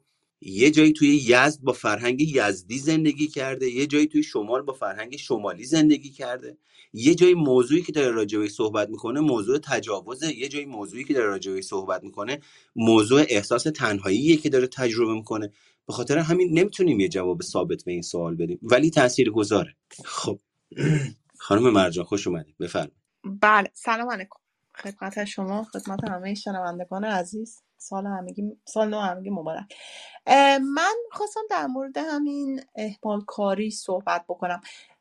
من بیشتر توجهم روی اینه که شما خودتونم گفتین بعضی افراد هستن که تصمیم گیری رو به طور خاصه خیلی به تعویق میندازن و یا اینکه می‌خوان تو کار بقیه کارشکنی بکنن چون تصمیمی که یه نفر دیگه می‌خواد بگیره تصمیمی که ممکنه روی تصمیم نگرفتن اینا یا به تعویق افتادن تصمیمی که اینا می‌خوان بگیرن تاثیر داشته باشه. من دلم می‌خواد بدونم که شما در رابطه با تعاملاتی که آدم می‌تونه با این آدم رو داشته باشه. یعنی شما داریم با یه آدم که داره خودش از زیر کار در میره خودش اهمالگره طرف هستین ولی به یه ترتیبی اهمالگری ایشون داره شما تحت تاثیر قرار میده. ولی شما می‌خواین کارتون جلو بیفته بدون اینکه به صورت دفاعی یا به صورت حمله ای بخواین با این آدم برخورد داشته باشین. دوست دارم بدونم نظرتون در رابطه با روش های مثبت تعاملی چی می‌تونه باشه. مرسی. خب این جوابش سال جواب سوال شما خیلی بستگی داره به اینی که من در چه جایگاهی هستم او در چه جایگاهیه.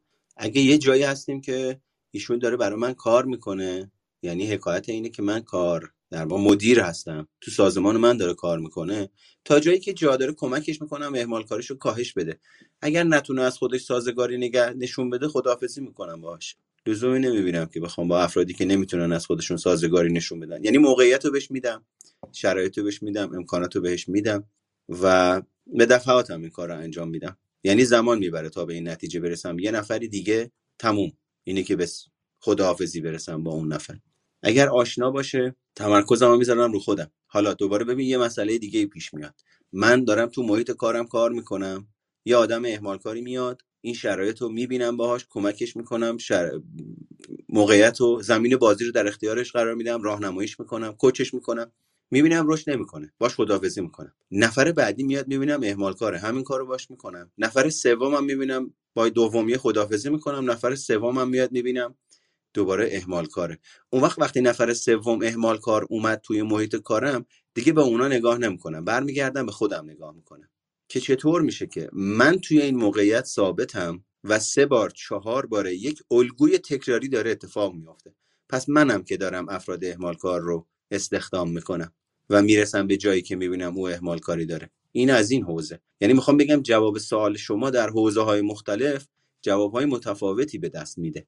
اگه آدمی باشه که رابطه خونی دارم باش هر روز باید ببینمش نسبیت دارم باش کاملا اون روشش متفاوته. اینی که من یه آدمی رو که اهمال کاری داره جذب کردم به خودم دارم باش زندگی می‌کنم خودش اولین ویژگی شخصیتی منه. یعنی من در او نمی‌بینم ماجرا رو. من چگونه تیپ شخصیتی دارم که با این افراد ارتباط دارم؟ دو اگه فامیلم باشه پدرم باشه مادرم باشه نمی‌تونم ببرم بندازم دور که. پس به هر ترتیب باید یه راهی براش پیدا بکنم. سه یک راه وجود نداره من به شما بگم الان بری با اون آدم زندگی درست بکنی مثلا.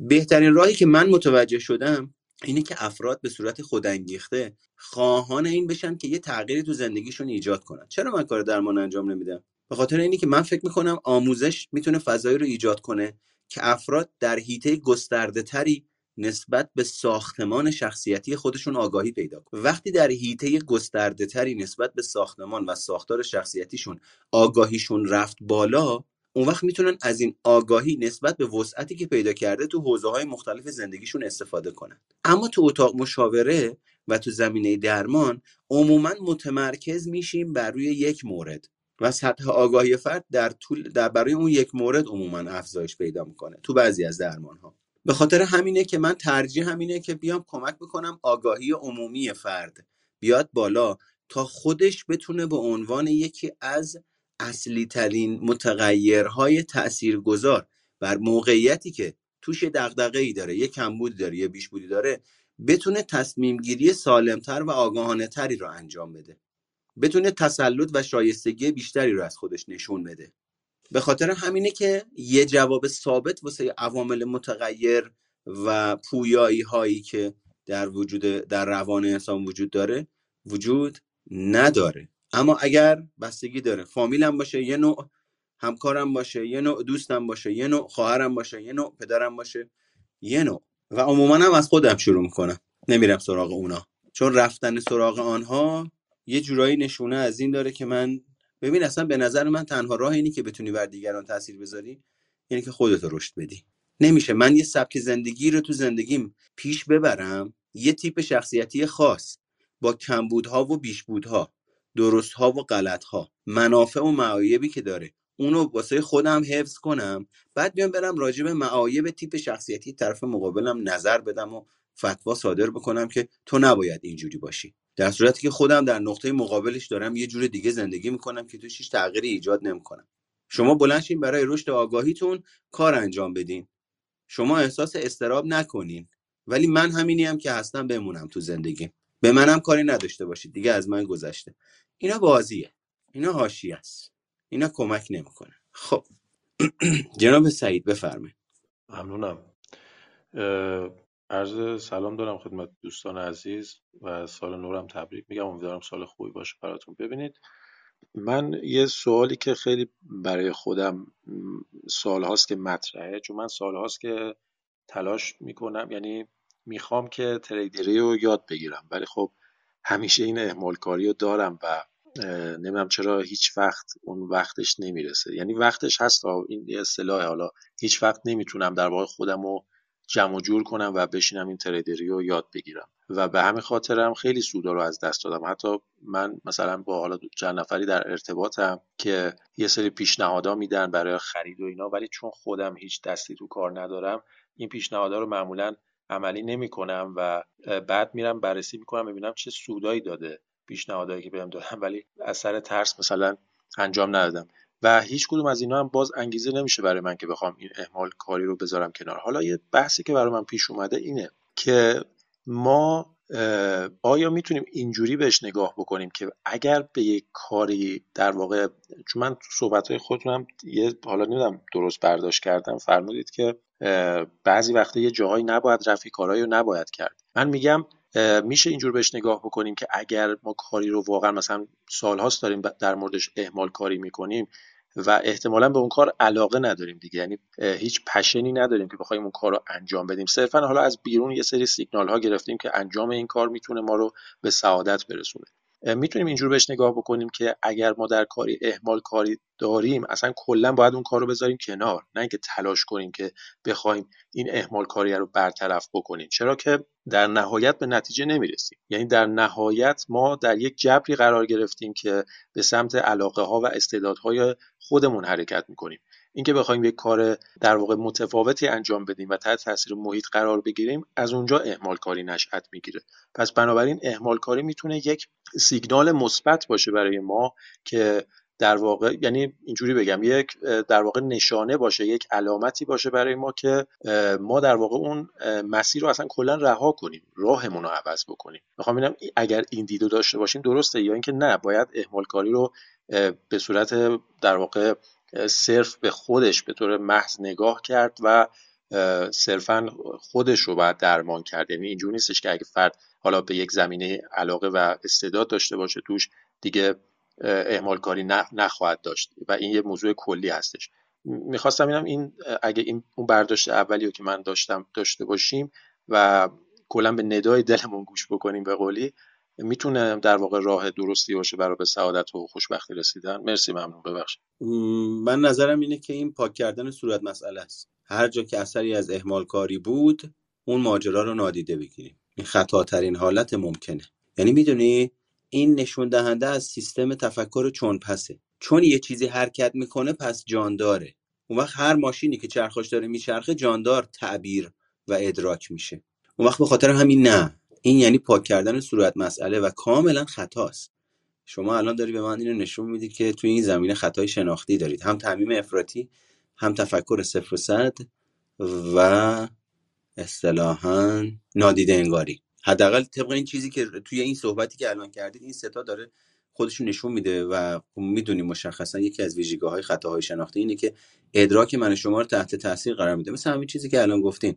یعنی هر جا من دارم اهمال کاری می‌کنم ولش کنم. خب این که دوباره خودش اهمال کاری بر اهمال کاریه به خاطر این نه اصلا توصیه نمیشه. من توصیه می‌کنم به جد خطاهای شناختی رو بخونید یا بگذرونید آموزش ببینید. که متوجه بشید کجاها دارید ادراکتون تحت تاثیر خطاهای شناختی داره سوگیری پیدا می‌کنه. چون خیلی می‌تونه تاثیر داشته باشه توی به اصطلاح زندگیتون تصمیم گیریتون کیفیت روابطتون. تونستم بگم ماجرا چیه؟ بله واقعا به حال ببینید شما در واقع من صرفا نظر شما رو به عنوان یک متخصص در این زمینه می‌خواستم و همین که اینو میگید خب این نشون دهنده اینه که حتما یه چیزی هست و باید در واقع من اهمال کاریه رو به طور مشخص به خودش نگاه بکنم نه اینکه حالا توی چه زمینه هستش لزوما. مرسی و همین خواستم این در واقع جواب رو به من بدید و ممنون که جواب دادید خواهش می‌کنم. سلامت باشید نوشتین که افزایش هوش هیجانی با اعمال کاری مرتبطه. نمی‌دونم شاید ارتباط داشته باشه. آره به هر حال ما ببینید توی عموم مسائلی که باش دست و پنجه نرم می‌کنیم یه پاش هیجانه یه پاش احساسه. پس در نتیجه اگر من و شما هوش و ذکاوتمون از نظر هیجانی به میزان مطلوبی کار بکنه می‌تونیم متوجه بشیم که تو اهمال کاری موقعی که میریم توی سرزنش خودمون موقعی که روش های تحقیرگری در ما فعال میشه داریم چه چرخه های معیوبی رو تجربه می‌کنیم و دور خودمون میچرخیم. و توی این چرخه های معیوب یه پاش هیجانه. توی تشخیص اون هیجان ها ممکنه بتونه به ما کمک بکنه. دوستان عزیز ارجمند پادکست روانشناسی سایکوپاد رو شنیدید. امیدوارم که براتون موثر و مفید بوده باشه. و از این زیلینک که بالای سر من لینک ها رو بهشون دسترسی داشته باشید که بزنید روی زیلینک اگر ممکنه. می‌بینید پادکست خاکستری روان باز میشه. همین جلسات Clubhouse منسجم کنار هم دیگه. اونجا بارگذاری میشه. اگه گوش ندادید می‌تونید بهش دسترسی داشته باشید. فقط یادتون باشه حتما باید وی روشن باشه.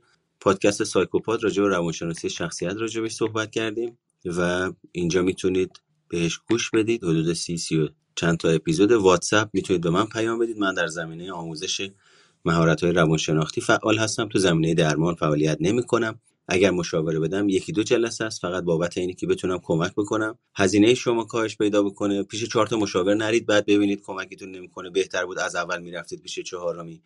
در واقع وکیل مشاور یه جورایی. دیدید؟ وقتی میرید پیش وکیل حقوق خودتون رو نسبت بهش آگاه میشید. من می‌تونم به شما کمک بکنم که استاندارد جلسه مشاوره چیه؟ جلسه جلسه اول چیکار بکنید؟ چون ما اینجا به صورت سنتی افراد بلند میشن جلسه اول دیگه چون در واقع فرد اسمش روانشناسی بلند میشن میرن مسئله رو باز می‌کنن. ولی راستش رو بخواین اصولش اینجوریه که حداقل باید یه جلسه با اون طرف صحبت بکنید. او ببینه می‌تونه با شخصیت شما ارتباط بگیره.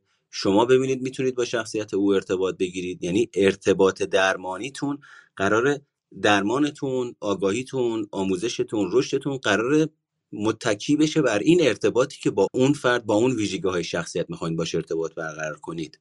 به خاطر همین لازمه که در جلسه اول یه چیزایی رو بسنجید. او بسنجه. ببینید آیا به نتیجه می‌رسید که می‌تونید با هم دیگه قدم بردارید یا نه. بعد یه تعداد جلسات مشخصی رو تعیین بکنید اونها رو با هم دیگه پیش برید دوباره بسنجید ببینید آیا کمک کننده بوده یا نبوده و همینجوری ادامه بدید. اما عموما کاری که در عموم جامعه اتفاق میفته اینه که بلند میشن همین الان در پروندهشون رو سر جلسه اول باز می‌کنن. و اصلا به این کاری ندارن که ویژگی های شخصیتی طرف مقابل چیه روی کردش چیه و تسلطش چقدر و این ماجراها. و این می‌تونه پرسیده بشه خیلی محترمانه معدبانه روی کرده شما چیه تو چند جلسه می‌خواین کار بکنید. با توجه به توضیحاتی که من برای شما دادم فکر می‌کنید تو چند جلسه چقدر آیا قابل برطرف کردن هست نیست چگونه است؟ و اون فرد در واقع به شما یه مختصری از اطلاعات و برنامه یا فرمولی که برای شما می‌خواد بچینه به شما بده و در واقع یه مقدار قابل پیش بینی باشه. چون می‌بینیم امروز مثلا بعضیا میگن آقا من سه سال رفتم روانکاوی دو سال دارم میرم مثلا شناخت درمانی چهار سال دارم میرم سی بی تی کار می‌کنم ولی هنوز مشخص نیست تا کی باید برم و دیگه خسته شدم از اینی که نتیجه نگرفتم. خب بعضی از روی کرده واقعا سیستمشون اینجوریه که مشخص نیست تا کی باید بریم. این دیگه جزء ساختار اون روی کرده. اما بعضی دیگه می‌تونه اینجوری باشه که مشخص باشه و اگه مشخص باشه توی مسائل مسائل خب هزینه خودش که از جدیترین مسائلیه که برای افرادی که می‌خوان برن مشاوره مطرح میشه. تعداد جلسات زمانی که می‌خوان بذارن اینی که چقدر باید کار بکنیم چقدر کار نکنیم و اینجور ماجراها همه بر روی این مسائل تاثیر گذارن. به خاطر همین بهتره توی جلسه اول نگاهی بکنید ببینید در واقع چند چندین. اصطلاح آمیانش اینه ببینید چند چندین. با هم می‌تونیم کنار بیایم. ویژگی‌های شخصیتیمون تیپمون تسلط روی کرد و همه اینها. بعد اگر به نتیجه رسیدیم نتیجه نسبی اون وقت شروع کنیم راجع به اینجور مسائل با هم دیگه صحبت بکنیم. این خیلی می‌تونه کارآمدتر باشه هزینه ها رو کاهش بده و به اصطلاح یه دفعه هیچ جلسه نرین. بعد ببینید که آقا من هیچ تغییری برام ایجاد نشده. چی کار کنم؟ این همه هزینه کردم. اون بنده خدا هم انرژی گذاشته تکنیکاشو به کار گرفته زمانشو گذاشته زحمت کشیده. حالا نه من حالم خوبه نه اون حالش خوبه. به این شکل بله پس طبق چیزی که عرض کردم خدمتتون ما انشالله هفته آینده برای روز یک شنبه یه جلسه یه دوره تحلیل رفتار متقابل شروع می‌کنیم با جنبه آموزشی که شما اگر دوست داشتید یه کار حرفه‌ای با استاندارد بین المللی یعنی هر جای دنیا این دوره رو بگذرونید همین سرفصل رو بهتون آموزش میدن. اگه دوست داشتید روز یک شنبه داریم این همچین دوره ای رو شروع می‌کنیم. برای دریافت اطلاعاتش. این زیلینک که بالای سر من می‌تونید بزنید. توی واتساپ به من پیام بدید. با همدیگه سر فرصت صحبت می‌کنیم. اگر مناسبتون بود به اصطلاح شما رو راهنمایی می‌کنم. اگرم نه نیاز بود که مراجعه بکنید جای دیگه یا مسئله دیگه اون رو هم به شما در واقع راهنمایی خواهم کرد. دوستان عزیز و ارجمند من امیدوارم این اتاق و آگاهی‌هاش براتون موثر و مفید بوده باشه. همیشه گفتم اینجا جای درمان نیست. نه اینجا نه stage دیگه ای توی Clubhouse دنبال این باشید که ببینید می‌تونید با چه کسی ارتباط برقرار بکنید. چون هم سازمان نظام روانشناسی هم قوه قضاییه اینجا در واقع ممنوع کردن که ما اینجا اتاق مشاوره راه بندازیم. درمان مال اتاق مشاوره است. اینو باید اونجا انجام بدین. چون لازم راجع به موضوعاتی صحبت بکنید که اینجا توی اتاقی که 70 نفر 80 نفر 100 نفر توش نشستن اگر بخوان راجع به اون مسائل صحبت بکنید آسیب زننده است. حیثیت آدم وجود داره توش. نباید اینجا اتفاق بیفته. حدالمقدور می‌بینید اینجا. من بعضی از افرادم که میان یه سری از مسائل بگن جلوگیری می‌کنم اینجا در واقع ما باید یاد بگیریم که از همدیگه مراقبت بکنیم و محافظت بکنیم. حتی اگر خود فرد انتخابش این باشه که نه من مشکلی ندارم هیچ اشکالی نداره. یکی از اون ویژگی های رفتاری که باید به صورت حرفه انجامش بدیم همینه که اگر فرد میاد بالا اینجا میگه من مشکلی ندارم من مشاور یا شمای بزرگسال مسئول این هستین که بگید من مشکل دارم. تو که تنها این طرف رابطه نیستی که بخوای تصمیم بگیری بابت اینی که مشکل دارم یا نه. منم مشکل دارم بابت اینی که راجع به مسائل شخصی زندگیت بخوای تو یه جای عمومی صحبت بکنی. اگه تو مراقب خودت نیستی و نمی‌خوای باشی هیچ اشکالی نداره. اما من اجازه نمیدم این فرهنگ این روش ترویج پیدا بکنه. پس خواهش می‌کنم توی ترویج این نوع فرهنگ و با این روش کوشا باشی و اگر جای دیگه دیدین خیلی محترمانه به طرف مقابل موقع که روش با شماست. حواستون باشه ها. همینجوری بلند نشین برین تو اتاقای دیگه. به خاطر اینی که این فرهنگ رو ترویج بدیم با توجیه اینی که این فرهنگ رو ترویج بدیم دخالت بکنیم توی کاری که حالا ممکنه اونا دارن انجام میدن درست باشه یا غلط باشه بعدا برای خودمون دردسر درست کنیم. زمانی که یه نفری روی صحبتش با شماست مشخصا. و داره مطالبی رو مطرح می‌کنه که حواسش نیست. و می‌تونه به ضرر خودش باشه اونجا شما مجاز هستین و می‌تونید بهش بگید که بهتر حواست باشه چی داری میگی کجا میگی و بهتر از خودت مراقبت کنی. سپاسگزارم از اینی که وقت گرانقدرتون رو اینجا گذراندید. club سایکوپاد رو یادتون نره جزو ممبرهاش باشید تا وقتی اتاق schedule می‌کنم notification ش براتون بیاد. سپاسگزارم از شما محمد مهرگان هستم. شما رو تا روز دیگه و اتاق دیگه به خدای بزرگ میسپارم.